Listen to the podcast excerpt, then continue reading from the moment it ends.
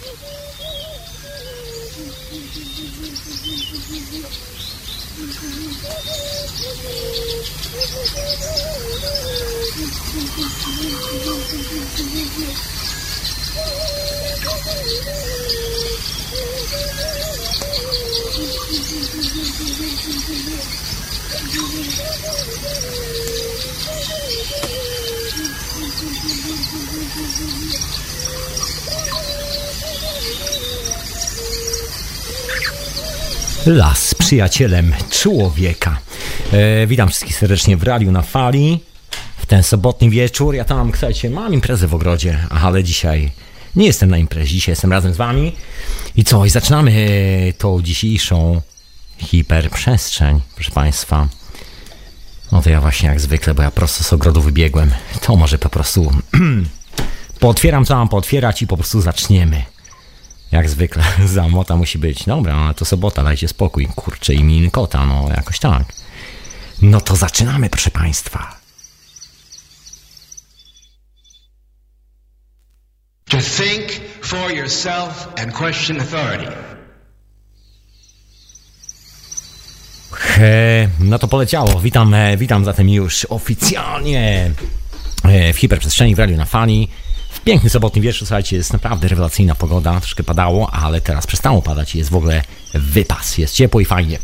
Także witam Was wszystkich, gdziekolwiek byście nie byli, czy siedzicie gdzieś w lodowych, e, kurczę, skałach chciałem powiedzieć, w lodowych progach, gdzieś w Arktyce, czy jesteście na środku pustyni, tak czy siak słuchacie właściwego radia, radio na fali, a na imię Tomek. E, no właśnie, a dzisiaj w hiperprzestrzeni, moi drodzy, Kochani słuchacze, zanim w ogóle pozdrowiem, powiem wam jak zwykle kilka ogłoszeń i tak dalej, i tak dalej. Jak zwykle trochę się dzieje na co dzień. To dzisiaj w, e, w hiperprzestrzeni o czymś takim, co sobie wstępnie nazwałem poziom doświadczenia. Także dzisiaj o poziomach doświadczeń, o doświadczeniach w skali makro, w skali globalnej, generalnie w ogóle o doświadczeniu i naszej cywilizacji, która jest dookoła tego doświadczenia naszego. Dokładnie o tym wszystkim dzisiaj. Y, adres na Skype'ie to oczywiście radionafali.com, jakbyście chcieli się przykręcić e, i zadzwonić ze Skype'em, także zapraszam bardzo serdecznie. Ja to oczywiście troszkę rozgadam tą całą opowieść, e, no ale zanim oczywiście zacznę, to przypominam, żebyście śmiało i wartko i gorąco i biegli sobie na stronę Radio na Fali, e, jeżeli chcecie posadzić ciekawych rzeczy, bo właśnie Pichon podrzucał kolejne. Czekamy na trzecią część opowieści o podróży do Ameryki Południowej na ayahuaskę. Dwie części już są, także bardzo serdecznie zapraszam wszystkich, którzy są e, ciekawi tematu z pierwszej ręki. No bo jest to po prostu relacja dosłownie, co będzie mówić moi drodzy, po prostu z pierwszej ręki. Relacja osoby, która tam była, wszystkie te ceremonie odbyła, swoje doświadczenia zanotowała, spisała i nam je przekazała. Dokładnie. Także radionafali.com, tam wszystko znajdziecie. Pichontarium, tak to się nazywa. A ja oczywiście zapraszam do naszego Facebooka, naszego Twittera. Y, zapraszam jeszcze, gdzie zapraszam? Na czata zapraszam Radio na Fali. Ja już tam za sekundę się sam pojawię i się. W ogóle witam wszystkich, którzy są na czacie. Ja już sobie otwieram tu gdzieś z boku, żeby gdzieś tam kątem oka coś się działo w tym czacie. Ulala, no to chyba udało mi się. Y, I oczywiście, słuchajcie, oprócz odwiedzania tych wszystkich miejsc, y, typu właśnie media społecznościowe, tak? Słuchajcie, wpadnijcie czasami na banery, które są e, na stronie Radio na Fali, na głównej stronie. A dlaczego nawiązuję do tych banerów? Bo nie przez przypadek, e, ponieważ wydarzenie sezonu już nadchodzi. Dzisiaj rozmawiałem z Tomkiem, słuchajcie, mogę tak buńczucznie powiem. Przekazuję wszystkim pozdrowienia od Tomka Gruby, e, który razem z Michałem organizują organizuje konwent wiedzy alternatywnej, drugą edycję dokładnie, która się odbędzie już za już za parę chwil, 16 sierpnia, to już za parę dni jest, no może nie za parę dni, za miesiąc jakoś tak chyba, e, w Trójmieście, także zapraszam bardzo serdecznie. E, będzie, będzie Kuba Babicki między innymi, no to ci, którzy słuchają hiperprzestrzeni doskonale wiedzą o co chodzi. Będzie wiele innych rzeczy. Na razie program jest tak wstępnie opisany. Ja dzisiaj rozmawiałem sobie z Tomkiem. E, tam nie ma jeszcze pewnego programu spisanego, zdaje się. Tam jeszcze lada chwila, może jutro już będzie, czy coś w tym stylu. Są projekcje filmowe, są warsztaty, są wykłady, są panele dyskusyjne, są pokazy, są koncerty. Słuchajcie, będą misy. Ding, ding. Tego typu rzeczy. Będzie, będzie. E, co będzie? Będą konkursy i inne atrakcje. Generalnie będzie się działo, słuchajcie, dwa dni to trwa. Wszystkie informacje na temat e, co i jak należy się do tego przygotować, co w ogóle tam będzie, jeszcze więcej znajdziecie na stronie, tak jak wspomnę, że będzie nauka i duchowość, umysł, historia ludzkości, planety Ziemia, będzie zakazana archeologia, o ewolucji będzie, doświadczenia paranormalne, OOB, UFO, lucid dreams i nie tylko, mechanizmy systemu, trochę o ekonomii, NWO, tym co nas otacza. E, będzie o niezwykłych wynalazkach aha, i samowystarczających, e, samowystarczalnych technologiach, proszę Państwa, także mm, mm, mm. Będą też praktyki rozwoju duchowego i tak dalej, i tak dalej. Będzie, będzie się działo, słuchajcie. Także impreza sezonu dokładnie w Trójmieście, organizowana przez Tomka i fraktalnych. A ja dzisiaj gadałem z Tomkiem, słuchajcie, dogadaliśmy się, dogadaliśmy się jak nie było co się dogadywać, jak w tym samym polu morfogenetycznym. Słuchajcie, materiały z konwentów wiedzy alternatywnej pojawią się w radiu na fali, bo jest y, sporo materiałów, które właściwie nie ujrzały światła dziennego, tego trochę jest i myślę, że są to świetne prelekcje, się okazuje, że właściwie no, nie było takiej sposobności, okazji, możliwości, bla, bla, bla, bla, bla, opublikować. No i nagle się okazało, że dzisiaj tak rozmawiając z Tomkiem, tak się, kurczę, przecież no możemy wrzucić to, prawda? Wszystko na radio. No w sumie możemy, no. Tym bardziej, że jest to z konwentu wiedzy fraktalnej i niech promuje konwent. Y, może będzie więcej zainteresowanych w następnym sezonie, żeby wpadli na konwent. Dokładnie w ten sposób. Niech jeden wspiera drugiego. No i tak od słowa do słowa się okazało, że że coś takiego będziemy organizowali. Także e, przygotujcie się, być może niedługo będzie trochę ciekawych rzeczy, a za tydzień w hiperprzestrzeni będzie nie kto inny, jak sam Tomek Gruba, czyli organizator e, konwentu wiedzy alternatywnej od samego początku. Także wszelkie pytania, jakie macie na temat konwentu i nie tylko, się wyjaśnią za tydzień w hiperprzestrzeni. Dokładnie.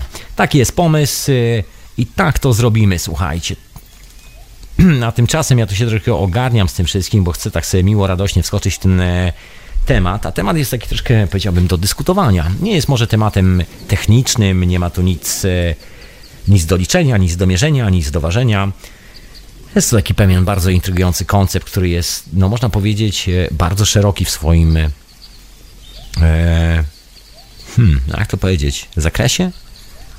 Słuchajcie, chodzi o to, że ta idea pasuje do kilku bardzo ciekawych historii. I to nie tylko związanych czy to z archeologią, czy związanych e, z wynalazczością, a głównie właściwie chyba, przynajmniej tak mi się wydaje, jest związana z komunikacją między nami.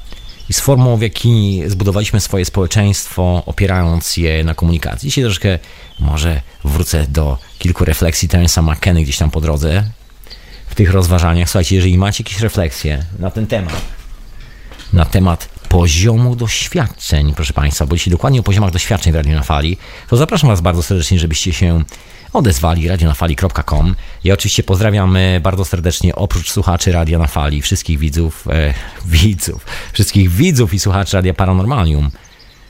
Bo tak oprócz tego, że jesteśmy słuchaczami, ja się czasami gapię, jak czegoś słucham w ekran, to też widzę chyba jestem niejako. I widzę, i słyszę. Czy jakoś tak.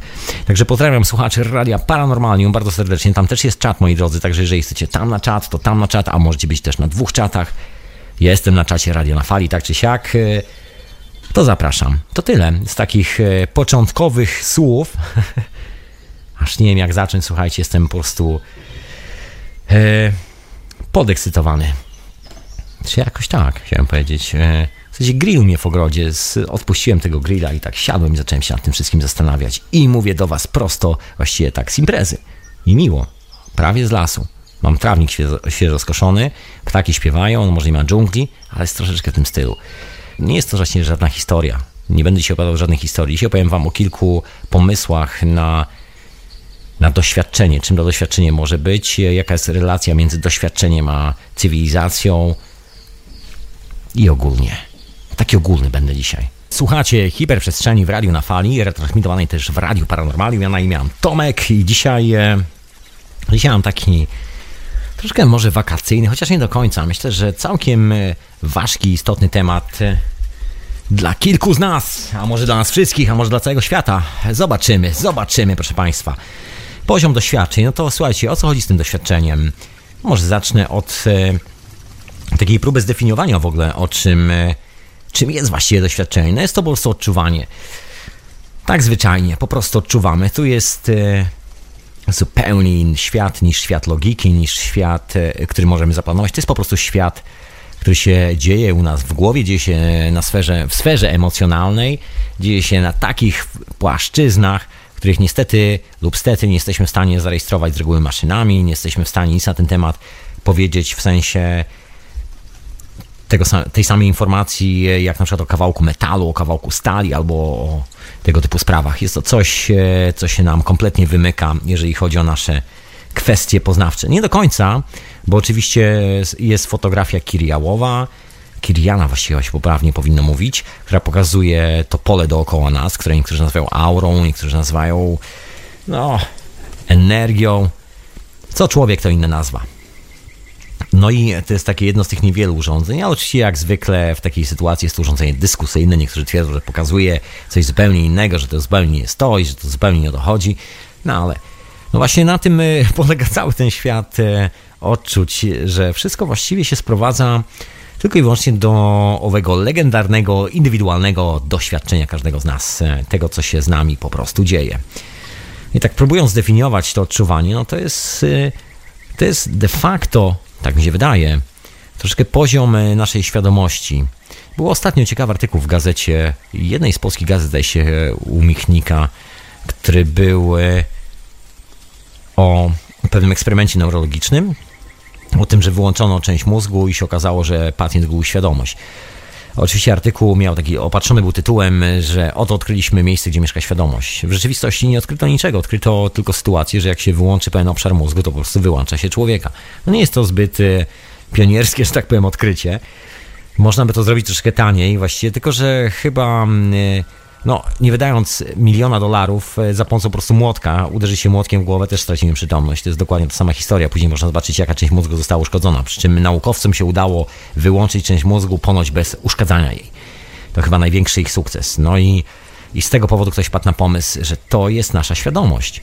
No ale e, patrząc na świadomość z zupełnie innej strony, e, przynajmniej z mojej strony, ja to jak zwykle reprezentuję swój indywidualny punkt widzenia, czyli na to, że nasz mózg jest po prostu anteną zwyczajnie do odbioru tych wszystkich sygnałów, a my jesteśmy tym jednym wielkim sygnałem z kosmosu, który tu odbiera to wszystko poprzez e, swoje zmysły, takie jak skóra, takie jak zapach, takie jak smak, takie jak przede wszystkim emocje. I myślę, że to jest najważniejszy czynnik, e, e, który definiuje nas jako żywą istotę tu na Ziemi i definiuje też formę komunikacji między nami jakiejkolwiek formy komunikacji, właściwie wszystko, co e, przekazujemy sobie nawzajem, to właśnie z tego powodu, że jesteśmy na tym samym chyba poziomie świadomości, tak można to nazwać.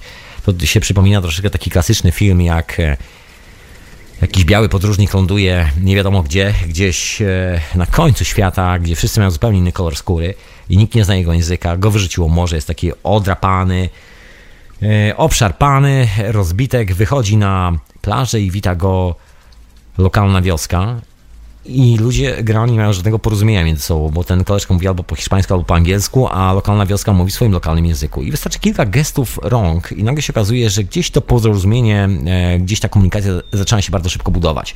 Oficjalna teoria na temat komunikacji jest e, bardzo specyficzna. Taka powiedziałbym matematyczno-naukowo, no tu Pichon mnie poprawił troszkę, że chodzi o doświadczenie, ale do tego dojdę, ja do tego dojdę, bo doświadczenie to jest po prostu doświadczanie. Otóż to, czyli odbieranie tych wszystkich rzeczy przez tą antenę, ale to myślę samo przez się. Ja później może będę troszkę bardziej precyzował czasami niektóre pojęcia. I don't know, zobaczymy. Ale mniejsza o to, słuchajcie, zostawmy, zostawmy te zbędne niuanse i przejdźmy do historii. Um, oficjalnie nauka ma swój pogląd na to, skąd się wzięła komunikacja i właśnie na czym się opiera komunikacja.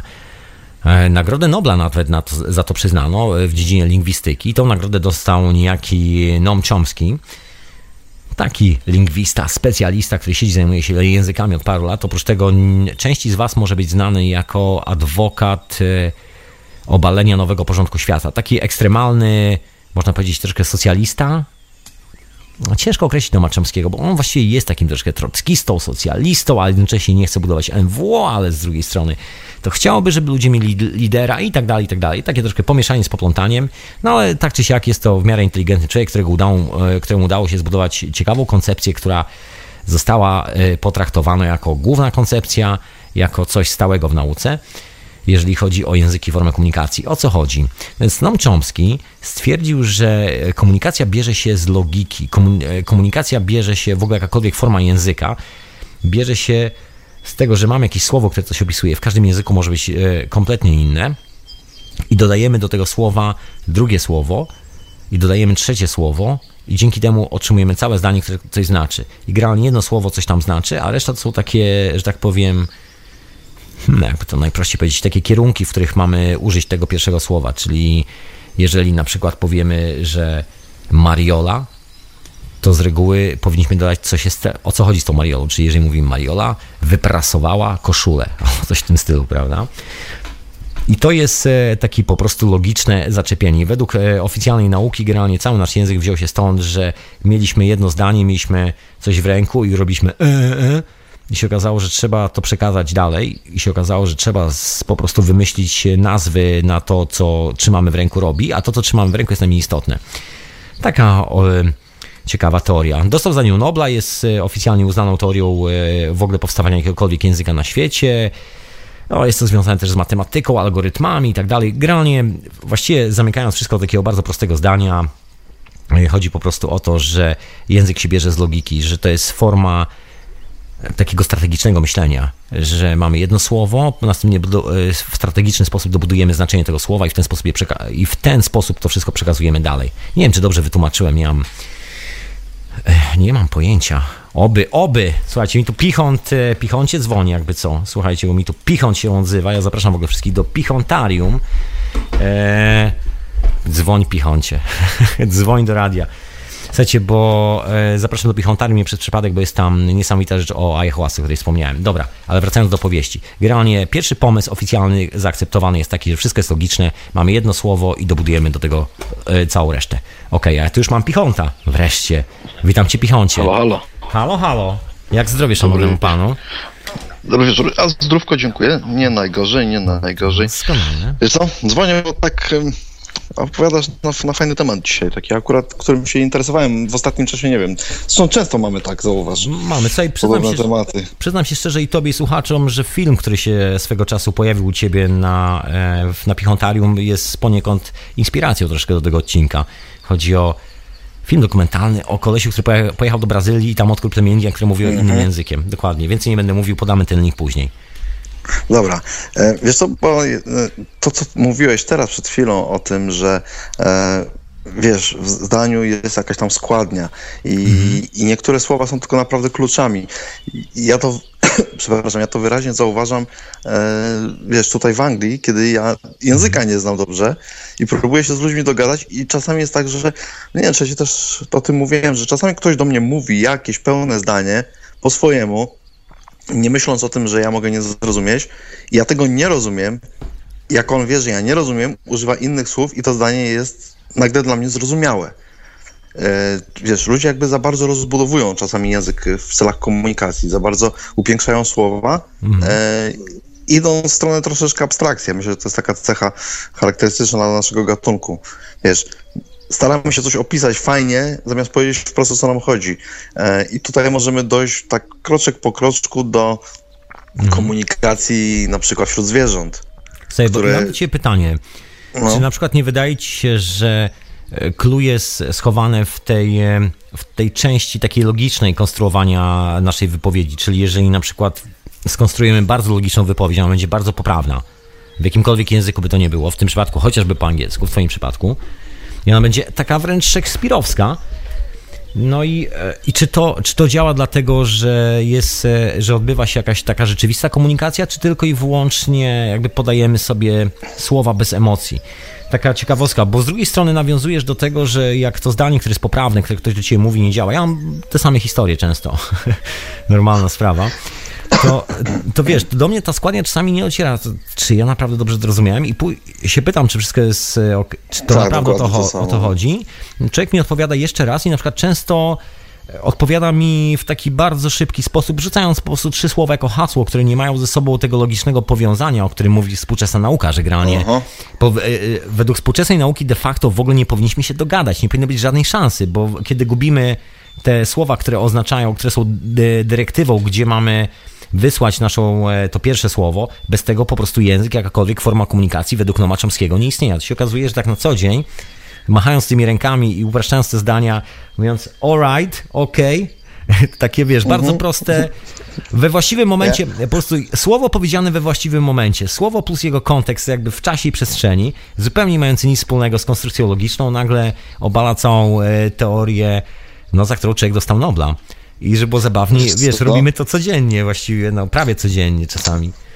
Ja myślę, że istota komunikacji sama, e, wiesz, tej, tej takiej. Tego, co, o co naprawdę chodzi w komunikacji, ona jest bardzo prosta i czasami w ogóle nie wymaga słów, bo e, wiesz, wielokrotnie miałem w pracy e, taką sytuację, że na przykład mówili do mnie coś po angielsku, czego ja kompletnie nie rozumiałem, nie znałem tych słów, a wiedziałem o co im chodzi, bo wiesz, jakby wiele rzeczy wynika z logiki. E, No, nie potrafię podać teraz przykładu, ale że chcą, żebym coś zrobił, co ja się domyślam, że oni mogą to chcieć, żebym ja to zrobił, e, wykona jak, jakiś gest, wiesz, jakaś mina i to, i to bardzo dużo mówi. E, czasami jedno słowo klucz tylko wystarcza, żeby zrozumieć e, ca, cały sens wypowiedzi. Wiesz, kiedyś tam wyliczono, że podobno w każdym języku mniej więcej tysiąc słów wystarcza, żeby móc się porozumiewać w tym języku. Może nie gramatycznie, ale że się da. Bo ja dążę do tego, że, że komunikacja jest bardzo intuicyjną rzeczą.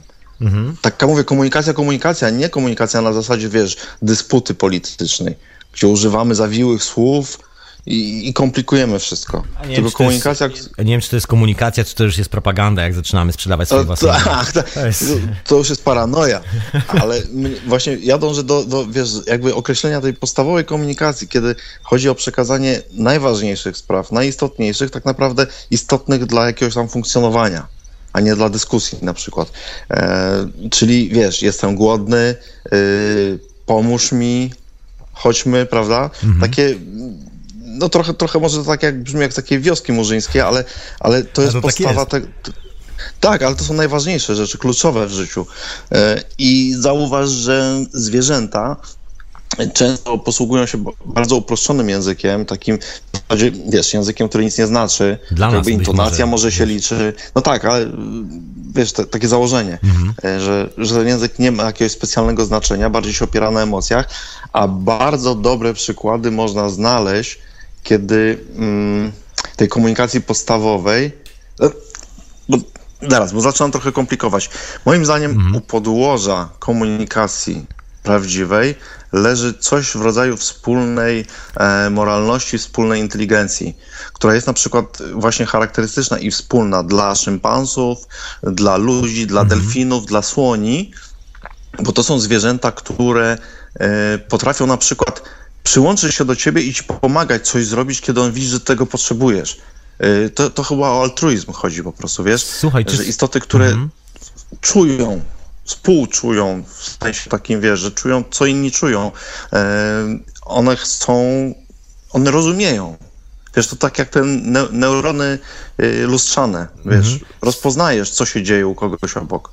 Dokładnie, to, Myślę, to się tutaj ta komunikacja prosta plus, wiesz, wyczucie załatwia większość rzeczy w życiu. Słuchaj, czy słyszałeś o takiej historii? Niektórzy z was być może, jak zwykle, niektórzy z was być może zwykle słyszeli. Jest historia takiej dziewczynki z Afryki, z rodziny Afrykanerów, która dorastała z tatą i zaczynała jako dziecko bawić się z lwami. Właściwie tak już zostało, że to dziecko nie ma żadnych hamulców, żeby podejść do takiego gigantycznego, dzikiego zwierzęcia, które normalnie by je zjadło. Przy czym fenomen polega na tym, że ona ma niesamowity kontakt, ta mała dziewczynka. Ona jest chyba dorosła, ma już chyba tam ileś tam naście lat, chyba nastolatką, a może już panną na wydaniu. Nie mam tego pojęcia. Ale historia swego czasu obiegła mocno i głośno świat, że jest dziewczynka, która sobie radzi z taką, e, tak po prostu beztrosko komunikuje się z największymi, najbardziej drapieżnymi dzikimi zwierzętami. Jest jeszcze jedna postać, e, taki koleś też w południowej Afryce, no bo tam są te dzikie zwierzęta, że tam co się najczęściej dzieje, ciężko, żeby to się działo na Arktyce. No i ten gentleman też ma dokładnie taką samą historię, że ma niesamowity związek emocjonalny ze zwierzętami. Jest to no właśnie, jest to, jest to komunikacja, jest to taka po prostu czysta komunikacja, bo obserwujesz człowieka, który normalnie w jakiś tam sposób, e, wiesz, on nam nie jest w stanie przekazać, jak on rozmawia z lwami, bo on mówi, że to jest emocja, że on się niesamowicie czuje z nimi, wiesz, wszystkie tego typu sprawy. Ale nie zjadają go, po prostu jest cały zdrowy. Ja tak się zastanawiam, wiesz, bo wspomniałeś o tej fajnie, tak jeszcze tylko wrzucę na koniec, e, że nie darmo wspomniałem na początku, że jestem jednak zwolennikiem tego, że mózg jest anteną i że wydaje mi się, dlaczego do tego e, dążę. Ach, gdzie zmierzam? Się zamotałem. No właśnie, gdzie, gdzie idziesz? Gdzie? Ty idziesz człowieku o tej No porze. właśnie. Słuchaj, idę, idę do kierunku częstotliwości, że mm, ta antena ma swoją specyficzną częstotliwość, na której pracuje. Każde urządzenie, właściwie człowiek też jest takim urządzeniem, też jest zasilany tym polem tej planety. Można to poniekąd pomierzyć, poniekąd nie. No o tym wspominałem, że właściwie nie wiadomo tak do końca, co mierzymy, a czego nie mierzymy. No ale żyjemy, no to wiadomo, że coś takiego musi być, przynajmniej hipotetycznie. No i mamy dowody na to, że ta, wiesz, telepatia działa, że sobie przekazujemy, tak jak mówisz, te neurony lustrzane, wszystkie te historie, czyli wiemy, że coś takiego jest, no bo dowodów jest e, więcej niż góra, więcej niż dwie, więcej niż trzy góry, więcej niż jezioro i morze. Dużo dowodów na to. E, A pola las? mo- Dokładnie. A I las, pola morfogenetyczne przede wszystkim. Ja mam taki pomysł, że ta cała komunikacja nie bierze się stąd, tak jak mówi Noam Chomsky, że mam jakąś strategię wewnętrzną na temat przetrwania, taką egocentryczną, połączoną e, jakby z teorią jak on się nazywał, owego To Freuda, to owego oddzielić. Freuda, rozumiesz, że to jest takie egocentryczne, egocentryczna próba przetrwania, że to jest zupełnie co innego, że to jest coś, co, co ty pięknie nazwałeś empatią, że to jest taka po prostu otwarcie serca, że w tym momencie nagle w głowie pojawia się troszkę inny rezonans i dzikie zwierzęta, które normalnie no, żyją w takim bardzo dla nas atawistycznym świecie, dla nich jesteśmy centralnie, wiesz, obiadem albo przystawką na obiad, a tu się okazuje, że przy odpowiednim stuningowaniu, że jakby z pewną beztroską, bo to właściwie chodzi o poczucie pewnej beztroski i braku strachu, kiedy się podejdzie do tych zwierząt, to one to szanują. Jeżeli się ich nie boisz, to jest komunikacja. Wiesz Czyli co, na pewno odwrotnie. gdzieś widziałeś, na pewno widziałeś albo słyszałeś, przynajmniej krążyły po internecie takie filmiki, w telewizji chyba też były, gdzie jakiś tam Lampard na przykład zabił jakąś małpę, ale zobaczył, że przy tej małpie jest jej dziecko i się tym dzieckiem potem opiekował. Mhm. Tak, tak, Wiesz, słyszałem tą historię. to jest, to jest jakby to tak fajnie powiązać z tym całym polem morfo... Genetycznym. i, i morfologicznym i z tą całą resztą. Imponderabilia, E, proszę wiesz, pana, po prostu. imponderabilia. Chodzi o to, że przynieś trochę chleba, ja będę gadał w tym Mam czasie. tylko herbatę. To mieszaj. Dobra. Y, Chodzi mi o to, że je- jeżeli, jeżeli weźmiemy pod uwagę, że ca- cała planeta no bo wiesz, ja wychodzę z założenia, że wszystko, co tutaj mamy wokół nas, to jest część po prostu planety. No nie, nie masz nic wokół siebie, czegoś byś nie wydłubał z Ziemi kiedyś. Wszystko Nie, no gdzieś tutaj się, wiesz, jednym jed- w jednej ekosystemem. kulce zawiera. Wszyscy Tak, razem ekosystem, musi- ten, sam materiał, te same włókna, ten, znaczy to samo, ten sam węgiel, e, ten, te same związki Tak, chemiczne, ta tak, sama tak. elektryka, Więc te same To napięcia. musi, wiesz co, to musi współgrać na jakimś poziomie, e, wiesz, my to skomplikujemy, tak, przetobimy węgiel na coś tam, znowu wytworzymy jakieś produkty, ale Na generalnie to cały czas gdzieś na jakimś... Na końcu mamy iPhone'a, ale w tym iPhone'ie są te, wiesz, malutkie cząsteczki, które cały czas współpracują e, jakby, no, z tą podstawą, z Ziemią właśnie. Mhm. I tak sobie myślę, że, że musi być wspólna cecha dla, dla jakby wszystkich istot ży- żywych, no, żywionych w ogóle. I tutaj prawdopodobnie jest właśnie kwestia uczuć może być klu- kluczowa z tego względu, że mm, widzisz, zwierzęta, to praktycznie bardzo mało jest takich gatunków. Człowiek jest takim naj, na, naj, najbardziej takim zdegenerowanym gatunkiem, który potrafi zabijać bez wyraźnego powodu. Y, W świecie zwierząt to się praktycznie nie zdarza, więc w zasadzie to, że my się spodziewamy, że nas zaatakuje jakieś dzikie zwierzę, wiesz, jeżeli ono nie jest przez nas zagrożone, nie jest histerycznie głodne, ono nie ma żadnego powodu nas atakować. To ucieknie przed nami E, przede wszystkim. Albo ucieknie, albo może się będzie z nami komunikować właśnie, wiesz, jeżeli my zaczniemy jakby, no mówiąc y, tym, tym językiem lekko mistycznym, wibrować na tych, wiesz, y, na, ty, na, na tych samych częstotliwościach, co to zwierzę i pozbędziemy, pozbędziemy się własnego myślenia o zagrożeniu, wiesz, nie, nie traktujemy tego zwierzęcia jako potencjalnego wroga, tylko drugą istotę, z którą się spotykamy, to się okazuje, że komunikacja może bar- bardzo być prosta. Wiesz, jak się ma na przykład psa w domu, e, no ja mam, no to często jest tak, że się porozumiewamy wzrokiem, wiesz, to nie ma nic wspólnego z telepatią, tylko po prostu ja się domyślam, co on może teraz chcieć. On wykona jakiś prosty gest. Ja, wiesz, on rozpoznaje też to, co ja robię. Wie, że teraz pójdę tam czy tam. I, i, i to jest bardzo proste. Wszystkie istoty, które są, a w większości, przez większość czasu są nastawione pokojowo do całej reszty świata, bo nie mają powodu komplikować swoje życia, rozumieją, y, że inne istoty posługują się tą samą moralnością. Jakieś tam badania w ogóle wykazały, że y, moralność nie jest cechą wyłącznie ludzką. Wiesz, No nie, nie. małpy, małpy to samo, wiesz, wiele- delfiny. wiele- Słuchaj, ile Tak, jest tak, przypadków tak. takie, wiesz, klasyczny, piękny przykład, jak to delfin wziął tego tonącego człowieka ze statku czy z trawki Mhm. uratował i naprawdę jest tego masa do dzisiaj. Delfiny, moi zdaniem, wrócili, No, albo- z, słuchaj, z, wrócili z nurkowań, przepraszam, że i tak przerywam nieelegancko, ale słuchaj, wrócili z nurkowań, Nie no, ja cię też trochę przerywam. A tak sobie poprzerywamy trochę. A wysłuchacie Radia na Fali przy okazji, retransmitowanego w Radiu Paranormalium. E, w- Znajomy wrócił z nurkowania z fokami i nakręcił, bo wzięli sobą kamery pod wodą, całą taką ekipą pojechali, nurkowali z fokami. To jest, Ale czekaj, gdzie on wrócił? Do tu w domu? Anglii, nie, tu, w- tu w Anglii był na nurkowaniu takim, na n- Ale nurkować. wrócił z tymi fokami do domu? Nie, foki zostały, foki zostały w morze, a on wrócił sam z filmami, które nakręcił, nurkując z tymi A, fokami jest razem. z fokami, no dobra. z tą ekipą. No i, ale to jest fascynujące. Te zwierzaki są po prostu niesamowite.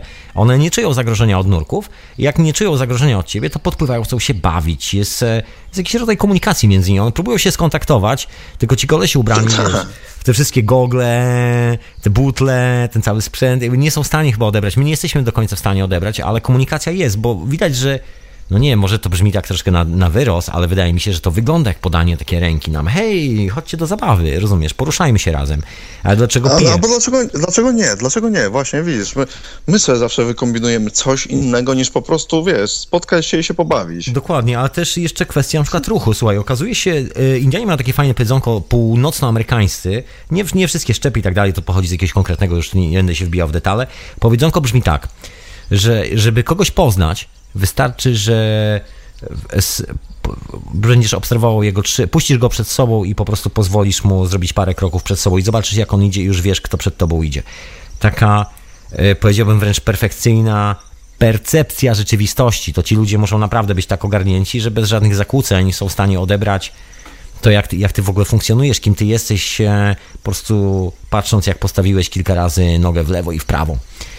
A jest coś takiego, bo jest ten słynny eksperyment, że jak wchodzimy do pokoju, gdzie nikogo nie znamy, to automatycznie intuicyjnie odczuwamy, czy kogoś lubimy, czy nie, prawda? Może nie tyle lubimy, ile czy będzie kontakt, bo lubienie, e, lubienie jest chyba, przynajmniej tak mi się wydaje, jest konsekwencją tego kontaktu. Jeżeli mamy kontakt, to wow, jest, jest szansa na porozumienie, pojawia się lubienie. Czyli wiesz, już zachodzi jakaś komunikacja taka no, niewerbalna, tak? Już coś gdzieś tu się dzieje. I Ja wyobraź myślę, że swojego wszystko psa. mamy zbytnio skomplikowane. Tak, tak. Wyobraź sobie na swojego psa. Na przykład on, y, bo ciekawe powiedziałeś, że ruch. Ja nie mam zwierzaka, znaczy miałem parę zwierzaków w życiu i też to samo spostrzeżenie, że taki drobny gest, a pies się zrywa i wychodzi, jak mówisz. Wychodzimy. Coś takiego. On po prostu.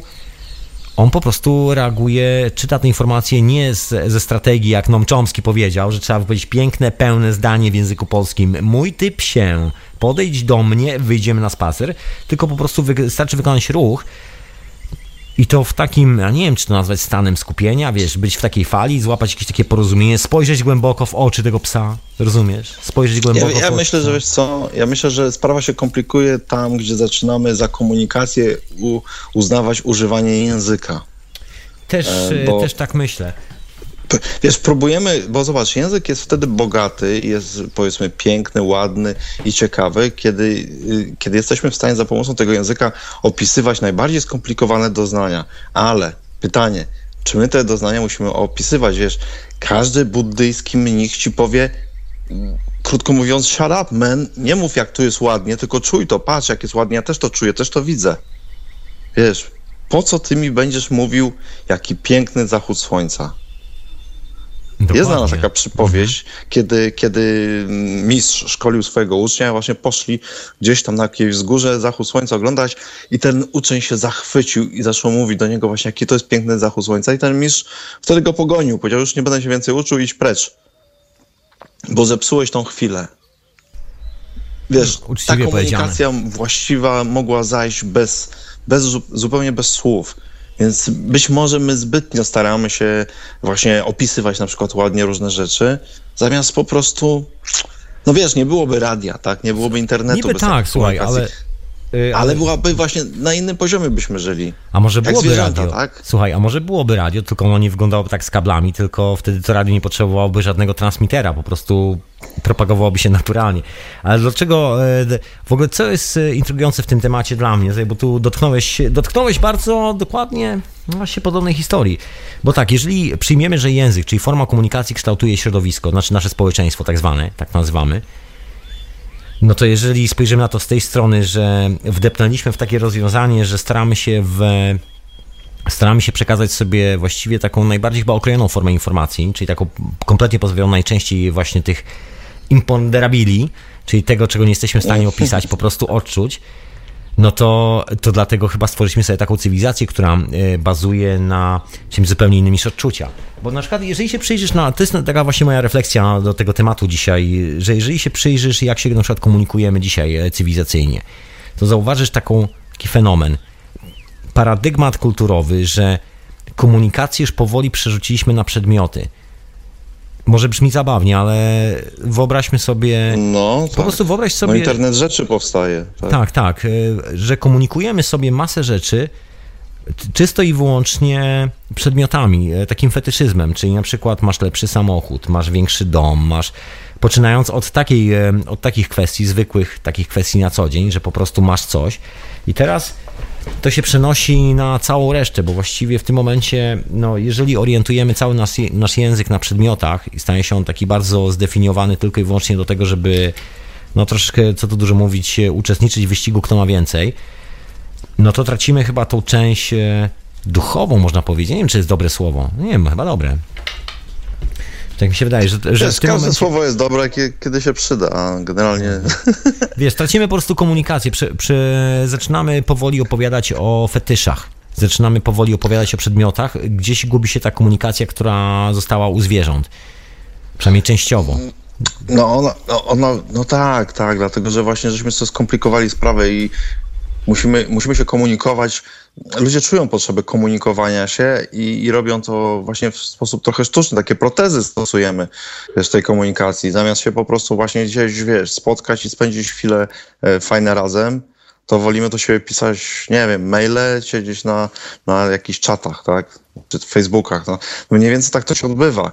Ale to jest naturalna potrzeba, bo ludzie się chcą komunikować, tylko środowisko, wiesz, to otoczenie, które jest być może wrogie, nie pozwala im na swobodną komunikację się w stadach.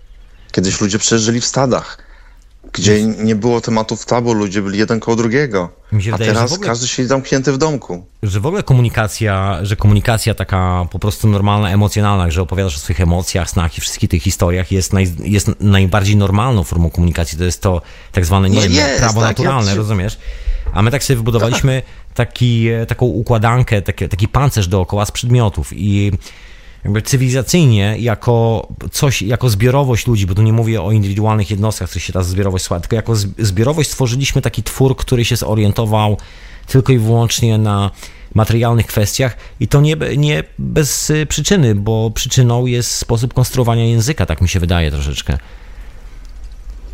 Ja tak się śmieję, tak, trochę, wie, mi się przypomina możliwe. takie stwierdzenie Terensa McKenny e, dawno, dawno temu, który powiedział, że na przykład nasza cywilizacja jako taka bardzo postępowa, technokratyczna, to, że mamy wszystkie te kable do internetu i wszystkie te historie, możemy teraz sobie właśnie rozmawiać, e, ma raptem kilka, ma raptem chyba trzy czy cztery słowa na opisanie miłości.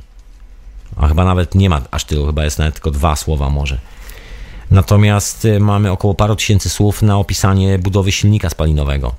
I to jest taki fenomen że jakbyśmy chcieli rozmawiać o silniku spalinowym, to możemy, to możemy pogadać o każdej e, najbardziej precyzyjnej śrubce, o każdej sprężynce, wszystko ma swoją nazwę, numery i tak dalej, wszystko jest zakwalifikowane w tym systemie, wiesz, przekazywania tego jako, komunik- jako informacji Ale to jest dalej. proteza, właśnie to jest proteza tak, tak. komunikacji, tak. nie? Bo nawet jak mamy wspólne hobby, te silniki, powiedzmy, będziemy o nich gadać, to nic to w naszym życiu nie zrobi w ogóle. To będzie cały czas tylko rozmowa o silnikach, tak jak wiesz, rozmowa o Androidach, o, o nowych funkcjach jakichś mhm. To wszystko są tylko protezy komunikacji, właśnie takie coś, żeby coś wiesz, gadać, bo człowiek ma silną potrzebę komunikowania się z innymi. A inne zwierzęta też mają, tylko że robią to w sposób właśnie naturalny, bez, bez słów. Wiesz, ostatnio czytałem o takim przypadku, jak dziecko spadło do jakiejś fosy, tam było kilkuset świadków tego wydarzenia. Mhm. Dziecko spadło do fosy w zoo ta fosa ogradzała jakieś szympansy, e, dzieciak stracił przytomność, no ludzie byli przerażeni. Co zrobiła szympansica? Ona zbiegła do tego dzieciaka, bardzo delikatnie go poniosła, podniosła, podeszła do, do tej wody, która tam pływała w tej fosie, próbowała ocucić to dziecko, a potem delikatnie je wniosła na górę yy, i odniosła do furtki prosto tam, gdzie, wiesz, można było odebrać to dziecko. Y, wow. Ona nigdy nie była uczona, wiesz, ani pierwszej pomocy, ani takich zachowań, nigdy nie miała kontaktu z ludźmi w takich sytuacjach, a widzisz, rozumiała, o co chodzi. E, no bo, bo to mhm. jest naturalne właśnie, wiesz, to jest ten, ten altruizm. Czujesz, co inni potrzebują, e, co się dzieje, ktoś jest zagrożony, no to mu próbujesz pomagać. Zachodzi bardzo prosta komunikacja właśnie na tym podstawowym poziomie. Wiesz, ja podejrzewam, że y, to może być, tak ja już nie chcę przedłużać, już mhm. zaraz znikam, e, tylko jeszcze mi się przypomniała taka, wiesz, taka, znaczy taka dygresja mi przyszła do głowy, że a może nie to jest tak, nigdzie, nie znikaj. Że, no wiesz, czasami może zniknąć, e, że cywilizacja, może, wiesz co, może winna jest cywilizacja, rozbudowanie tego wszystkiego, bo język kształtuje się na przestrzeni wieków, e, ewoluuje, zmienia się, robi się coraz bardziej rozbudowany. Taki pan Szekspir chociażby, tak, na wymyślał ze swoich słów już mamy więcej. I pojawił się język angielski, bo de facto stworzył język angielski w tej formie, którą znamy do dzisiaj. To jest język szekspirowski. No i, i, i wiesz co, i, i, wszystko, wszystko się komplikuje, mnie się wydaje, z biegiem lat, e, z upływem czasu, bo to jakby tak, wiesz, narasta. Każde pokolenie coś dołoży, coś dołoży, coś dołoży i zaczyna się robić tego za dużo. I my tego nie ogarniamy po prostu. E, I mam tutaj takie skojarzenie, wiesz co, nie tak dawno oglądałem fajny film o mm, ośmiornicach. I, i, I tutaj w zasadzie tak nie do końca wiem, jak to powiązać, ale coś mi tutaj, coś mi tutaj świta, wiesz co, ośmiornica, już pomijając to, że ona tam ma chyba, wiesz, trzy serca, dwa krwiobiegi i takie różne cuda niewidy. Tam każda noga w ogóle ma jakby swój oddzielny układ nerwowy, ale najciekawsze jest to właśnie w tym kontekście, że ośmiornica nie żyje w społeczeństwach, i nie ma od kogo się nauczyć czegokolwiek. Widzisz, tak jak my mamy programy z dzieciństwa, ze szkoły, od rodziców, ośmiornica nie ma. Dlatego, że ośmiornicy ojciec, no to jest taki, wiesz, łobuziak tam, ucieka zaraz, zanim się dzieci urodzą. E, często zresztą jego penis się wala gdzieś tam pod dnie, bo, bo, tak, bo czasami gubią, no. ale, ale sami, ale, ale matka, no, bo to jest jedna z tych nóg, jest, wiesz, tym, tym zapładniaczem.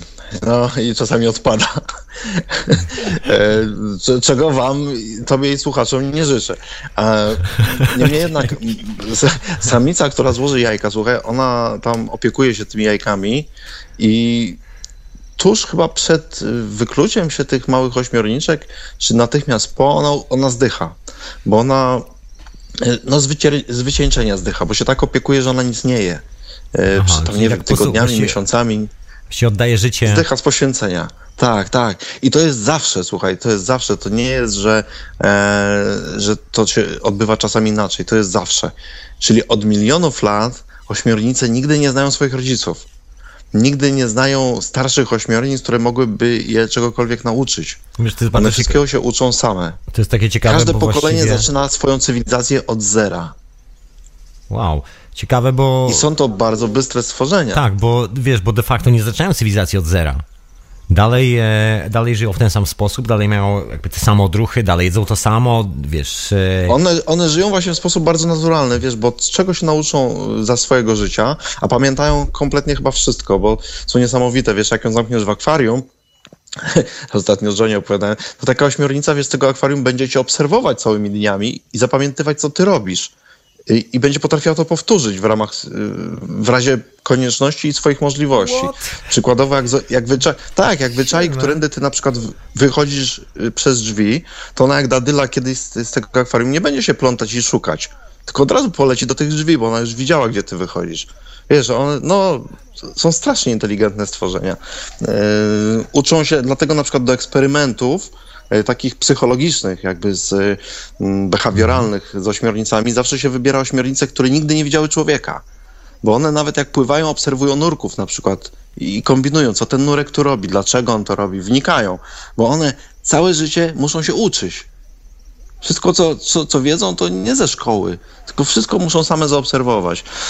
No i to, to, to prowadzi mnie do takiego wniosku, że wiesz, że zwierzęta takie właśnie mają jakby taki czysty strzał w życiu przychodzi, uczy się, obserwuje, e, mhm. mają bardzo właśnie bystry mózg, umysł do, przystosowany do nauki, do kombinowania i wyciągają swoje wnioski. A my jesteśmy programowani poprzez doświadczenia zeszłych pokoleń, e, właśnie i ten język się gromadzi nie, nie. i się robi tak trochę bałagan, za dużo tego ja wszystkiego. Ja mam takie wrażenie, że wiesz co, że my jesteśmy bardziej deprogramowani przez kulturę, że to jest troszeczkę coś takiego, że za, jesteśmy troszeczkę zapatrzeni w ten bardzo fizyczny świat, w to przynajmniej fizyczną część i z tego zapatrzenia wyszło coś, co się nie udało śmiornicom, czyli my, że tak powiem, sprofanowaliśmy swój język komunikacji i mamy taki problem z tymi odczuciami. Czasami zdarza się spotkać e, bardzo inteligentnych ludzi, którzy mają naprawdę e, potężne osiągnięcia w sensie funkcjonowania tu i teraz i robienia jakichś rzeczy i sukcesów i tak dalej, i tak dalej, takich wymiernych.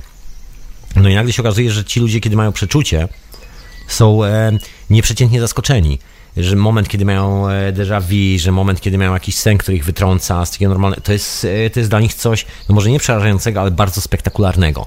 Bo oni gdzieś tą swoją e, komunikację z tym naturalnym światem dawno, dawno utracili na rzecz właściwie opiekowania się tymi przedmiotami, bo jest coś takiego, albo poświęcamy uwagę na to, albo na tamto, jakby coraz trudniej. Nie wiem, czy to jest tylko moja prywatna refleksja, ale wydaje mi się, że w, e, że w takiej cywilizacji, która się rozrasta w ten sposób, coraz trudniej jest zachować e, taką naturalną formę komunikacji, prostu jak na przykład zwierzęta, jak, jak owośmiornice, że one sobie, wiesz, to sobie akurat spekuluje, że być może ośmiornice żyją w takim polu morfogenetycznym i one tak naprawdę nie muszą przekazywać sobie informacji tak wiesz, jedna fizycznie drugiej, tylko one automatycznie... Nie czują, wiesz co, potrzeby, potrzeby, używania języka, wiesz, rozbudowanego. One się po prostu łączą, ta informacja, to gdzie one funkcjonują intelektualnie, odbywa się gdzieś na zupełnie innym wymiarze, gdzieś poza ośmiornicą, można powiedzieć troszeczkę. Ośmiornica to jest tylko taki fizyczny ślad po prostu tego, a to gdzie jest, to nie, może to... pływa obok. A my tego nie widzimy, wiesz. To... To, że my, wiesz, tak rozmawiamy ze sobą na przykład teraz, to też się komunikujemy, ale to jest bez sensu. Nie wiem, czy zauważyłeś. znaczy, chodzi, o mi, chodzi mi o to, że nasza komunikacja jest, wiesz, to, że czujemy potrzebę rozmawiania na przykład na ten temat, to jest wynikiem tego, że żeśmy sobie tak skomplikowali życie, że musimy o takich rzeczach rozmawiać. Wiesz, tak. najpierw żeśmy tworzyli coraz więcej słów, coraz więcej tych kombinacji, a w końcu żeśmy się zaplątali i mamy musimy teraz sobie jakoś wytłumaczyć. Zamiast po prostu, wiesz, tak, zamiast Poczuj sobie, wiesz, spotkać tak. się, zesiąść i poczuć wszystko i tyle. I, I, o czym tu gadać, jak jest fajnie? No. Nie? No. I po co to radio? I po co to wszystko? No właśnie, puść ja. muzykę, przestań truć i, i idziemy spać. Dokładnie, nie, nie, nie, tak nie będzie, słuchajcie. Tak nie będzie. Dzisiaj, dzisiaj... Dobra, kontynuuj swo, swoje, swoją historię. Ja, tylko jeszcze ja zanim, zanim znikniesz, słuchaj, zanim znikniesz, jeszcze wrzucę jedną mhm. rzecz, takie, mm, taką rzecz, którą wyczytałem z gazy dziś ostatnio tu w Anglii. E, taką ciekawostkę, że psychologię zaobserwowali, pan, e, psycholodzy zaobserwowali, to jest związane z ekonomią, e, że powstają getta, znika klasa średnia, no dzisiejsze czasy NWO, czy jak to nazwać. No banksterów. No i co się okazuje? Okazuje się, że brak tej grupy ludzi pośrodku, czyli jeżeli na przykład są tylko bogaci, którzy się wyprowadzą do tylko luksusowej dzielnicy, gdzie nie ma żadnych biednych ludzi, a oni widzą cały świat za szyb swoich limuzyn albo helikopterów, a potem powstaje druga dzielnica, gdzie mieszkają tylko biedni, którzy widzą tych bogaczy tylko, nie wiem, w telewizorze, albo widzą te limuzyny z tymi ciemnymi szybami, które gdzieś tam przemykają i tam siedzą ci bogacze, że nie ma kontaktu fizycznego między nimi. Okazuje się, że że jak nie ma kontaktu fizycznego między ludźmi, to powstaje coś, powstaje strach, e, tak zwyczajnie mówiąc. Ludzie zaczynają się bać, obawiać siebie, bo nie ma możliwości fizycznej konfrontacji, takiej po prostu, że stanę obok ciebie i po prostu poczuję ciebie. Nie wiem, naukowcy tego nie sprecyzowali, e, przynajmniej w tym artykule nie było to sprecyzowane, tam było to bardzo na temat pieniędzy, że to jest związane z kasą i tak dalej. Ale ja myślę, że to jest chyba bardziej to, że jak e, nie staniesz obok drugiego człowieka i nie będziesz miał szansy go poczuć, to jak będziesz go tylko widział, to, to w tym momencie język zaczyna działać na naszą e, niekorzyść, znaczy język, ta nasza, wiesz, cywilizacyjna forma komunikacji, bo w tym momencie zaczynamy szukać jakichś logicznych usprawiedliwień tej sytuacji, która być może nie ma żadnych logicznych usprawiedliwień, po prostu tak się wydarzyło. Jest taki moment historii, tak się wydarzyło, że niektórzy ludzie się pojawili tu, niektórzy tam, niektórzy żyją w taki sposób, niektórzy w taki sposób i nie ma w tym żadnej logiki, po prostu tak się wydarzyło, ale nasz mózg już próbuje jakby sobie poukładać. Może nie tyle nasz mózg, ile jakby ta cała sfera dookoła, dlaczego nas tam nie ma, dlaczego my jesteśmy tu, gdzie jesteśmy i tak dalej, i tak dalej. Wszystkie te historie. No i nagle się po prostu okazuje, że jest to nieszczęście, że ten strach powoduje agresję. No i zaczyna się y, powstawanie getta przysłowiowego. Że to się właśnie stąd bierze, że nie ma komunikacji między ludźmi. Bo ta komunikacja nowoczesna jest tak jak wiesz, podawanie ręki w, w zbroi, w gumowej rękawiczce jakiejś, wiesz no, nie wiesz, co tam w zasadzie w środku jest. A wyobrażasz sobie na przykład zachowanie takiego status quo pomiędzy właśnie klasą bogatą a klasą biedną, że oni wychodzą do siebie, staną wezmą się, wiesz, przytulą na moment i powiedzą, jak tam stary, ci się dla mnie zapierdziela. No wiesz, to Dobrze. jest... Tak, tak. Dobrze tam. Dokładnie, no mogłaby się No pojawić nie jest to empatia. możliwe, no musiałoby się zmienić coś, tak, musiałoby coś zaiskrzyć i wiesz, albo by zaiskrzyło tak, że ten biedny by tego bogatego po prostu zaciukał natychmiast, że w ogóle, że on jest w stanie coś takiego powiedzieć, albo tamten by tego nie był w stanie po prostu z siebie wydusić, by powiedział, kurde, może ja ci jednak coś pomogę. Bo wiesz, wtedy zaczyna się pojawiać ta, ta właśnie ta podstawa, która jest w wielu gatunkach zwierząt, właśnie moralność i empatia. Wiesz, ona się pojawia To jest naturalne i człowiek mógłby to. żyjących. Nie daj Boże, by to poczuł. Wiesz, Tak, trochę tak to wygląda, trzeba że... izolować. że zrobiliśmy sobie kulturę, która e, w taki delikatny, o, subtelny sposób, ale bardzo skutecznie odcięła nas, e, przynajmniej na dzisiaj, odcięła nas od, od poziomu doświadczenia, bo, bo to jest właściwie poziom doświadczenia drugiej osoby. Tak. Na, na tym Tak. polega ta komunikacja. Dokładnie właśnie o to chodzi. Aha. Tak, tak. Wiesz, ja tu mi się jeszcze tak rzucę na koniec, zanim się rozłączysz. Ostatni kawałek, no nie, nie wiem czy ostatni na dzisiaj, jest Trensa McKenny, który a propos, tak na kontrę do właśnie takiego strategicznego myślenia, które reprezentuje Noam Chomsky, a propos tego języka i tego, dlaczego się komunikujemy, skąd to się wzięło i że to się wzięło ze strachu, że zginiemy, że umrzemy i tak dalej, i tak dalej.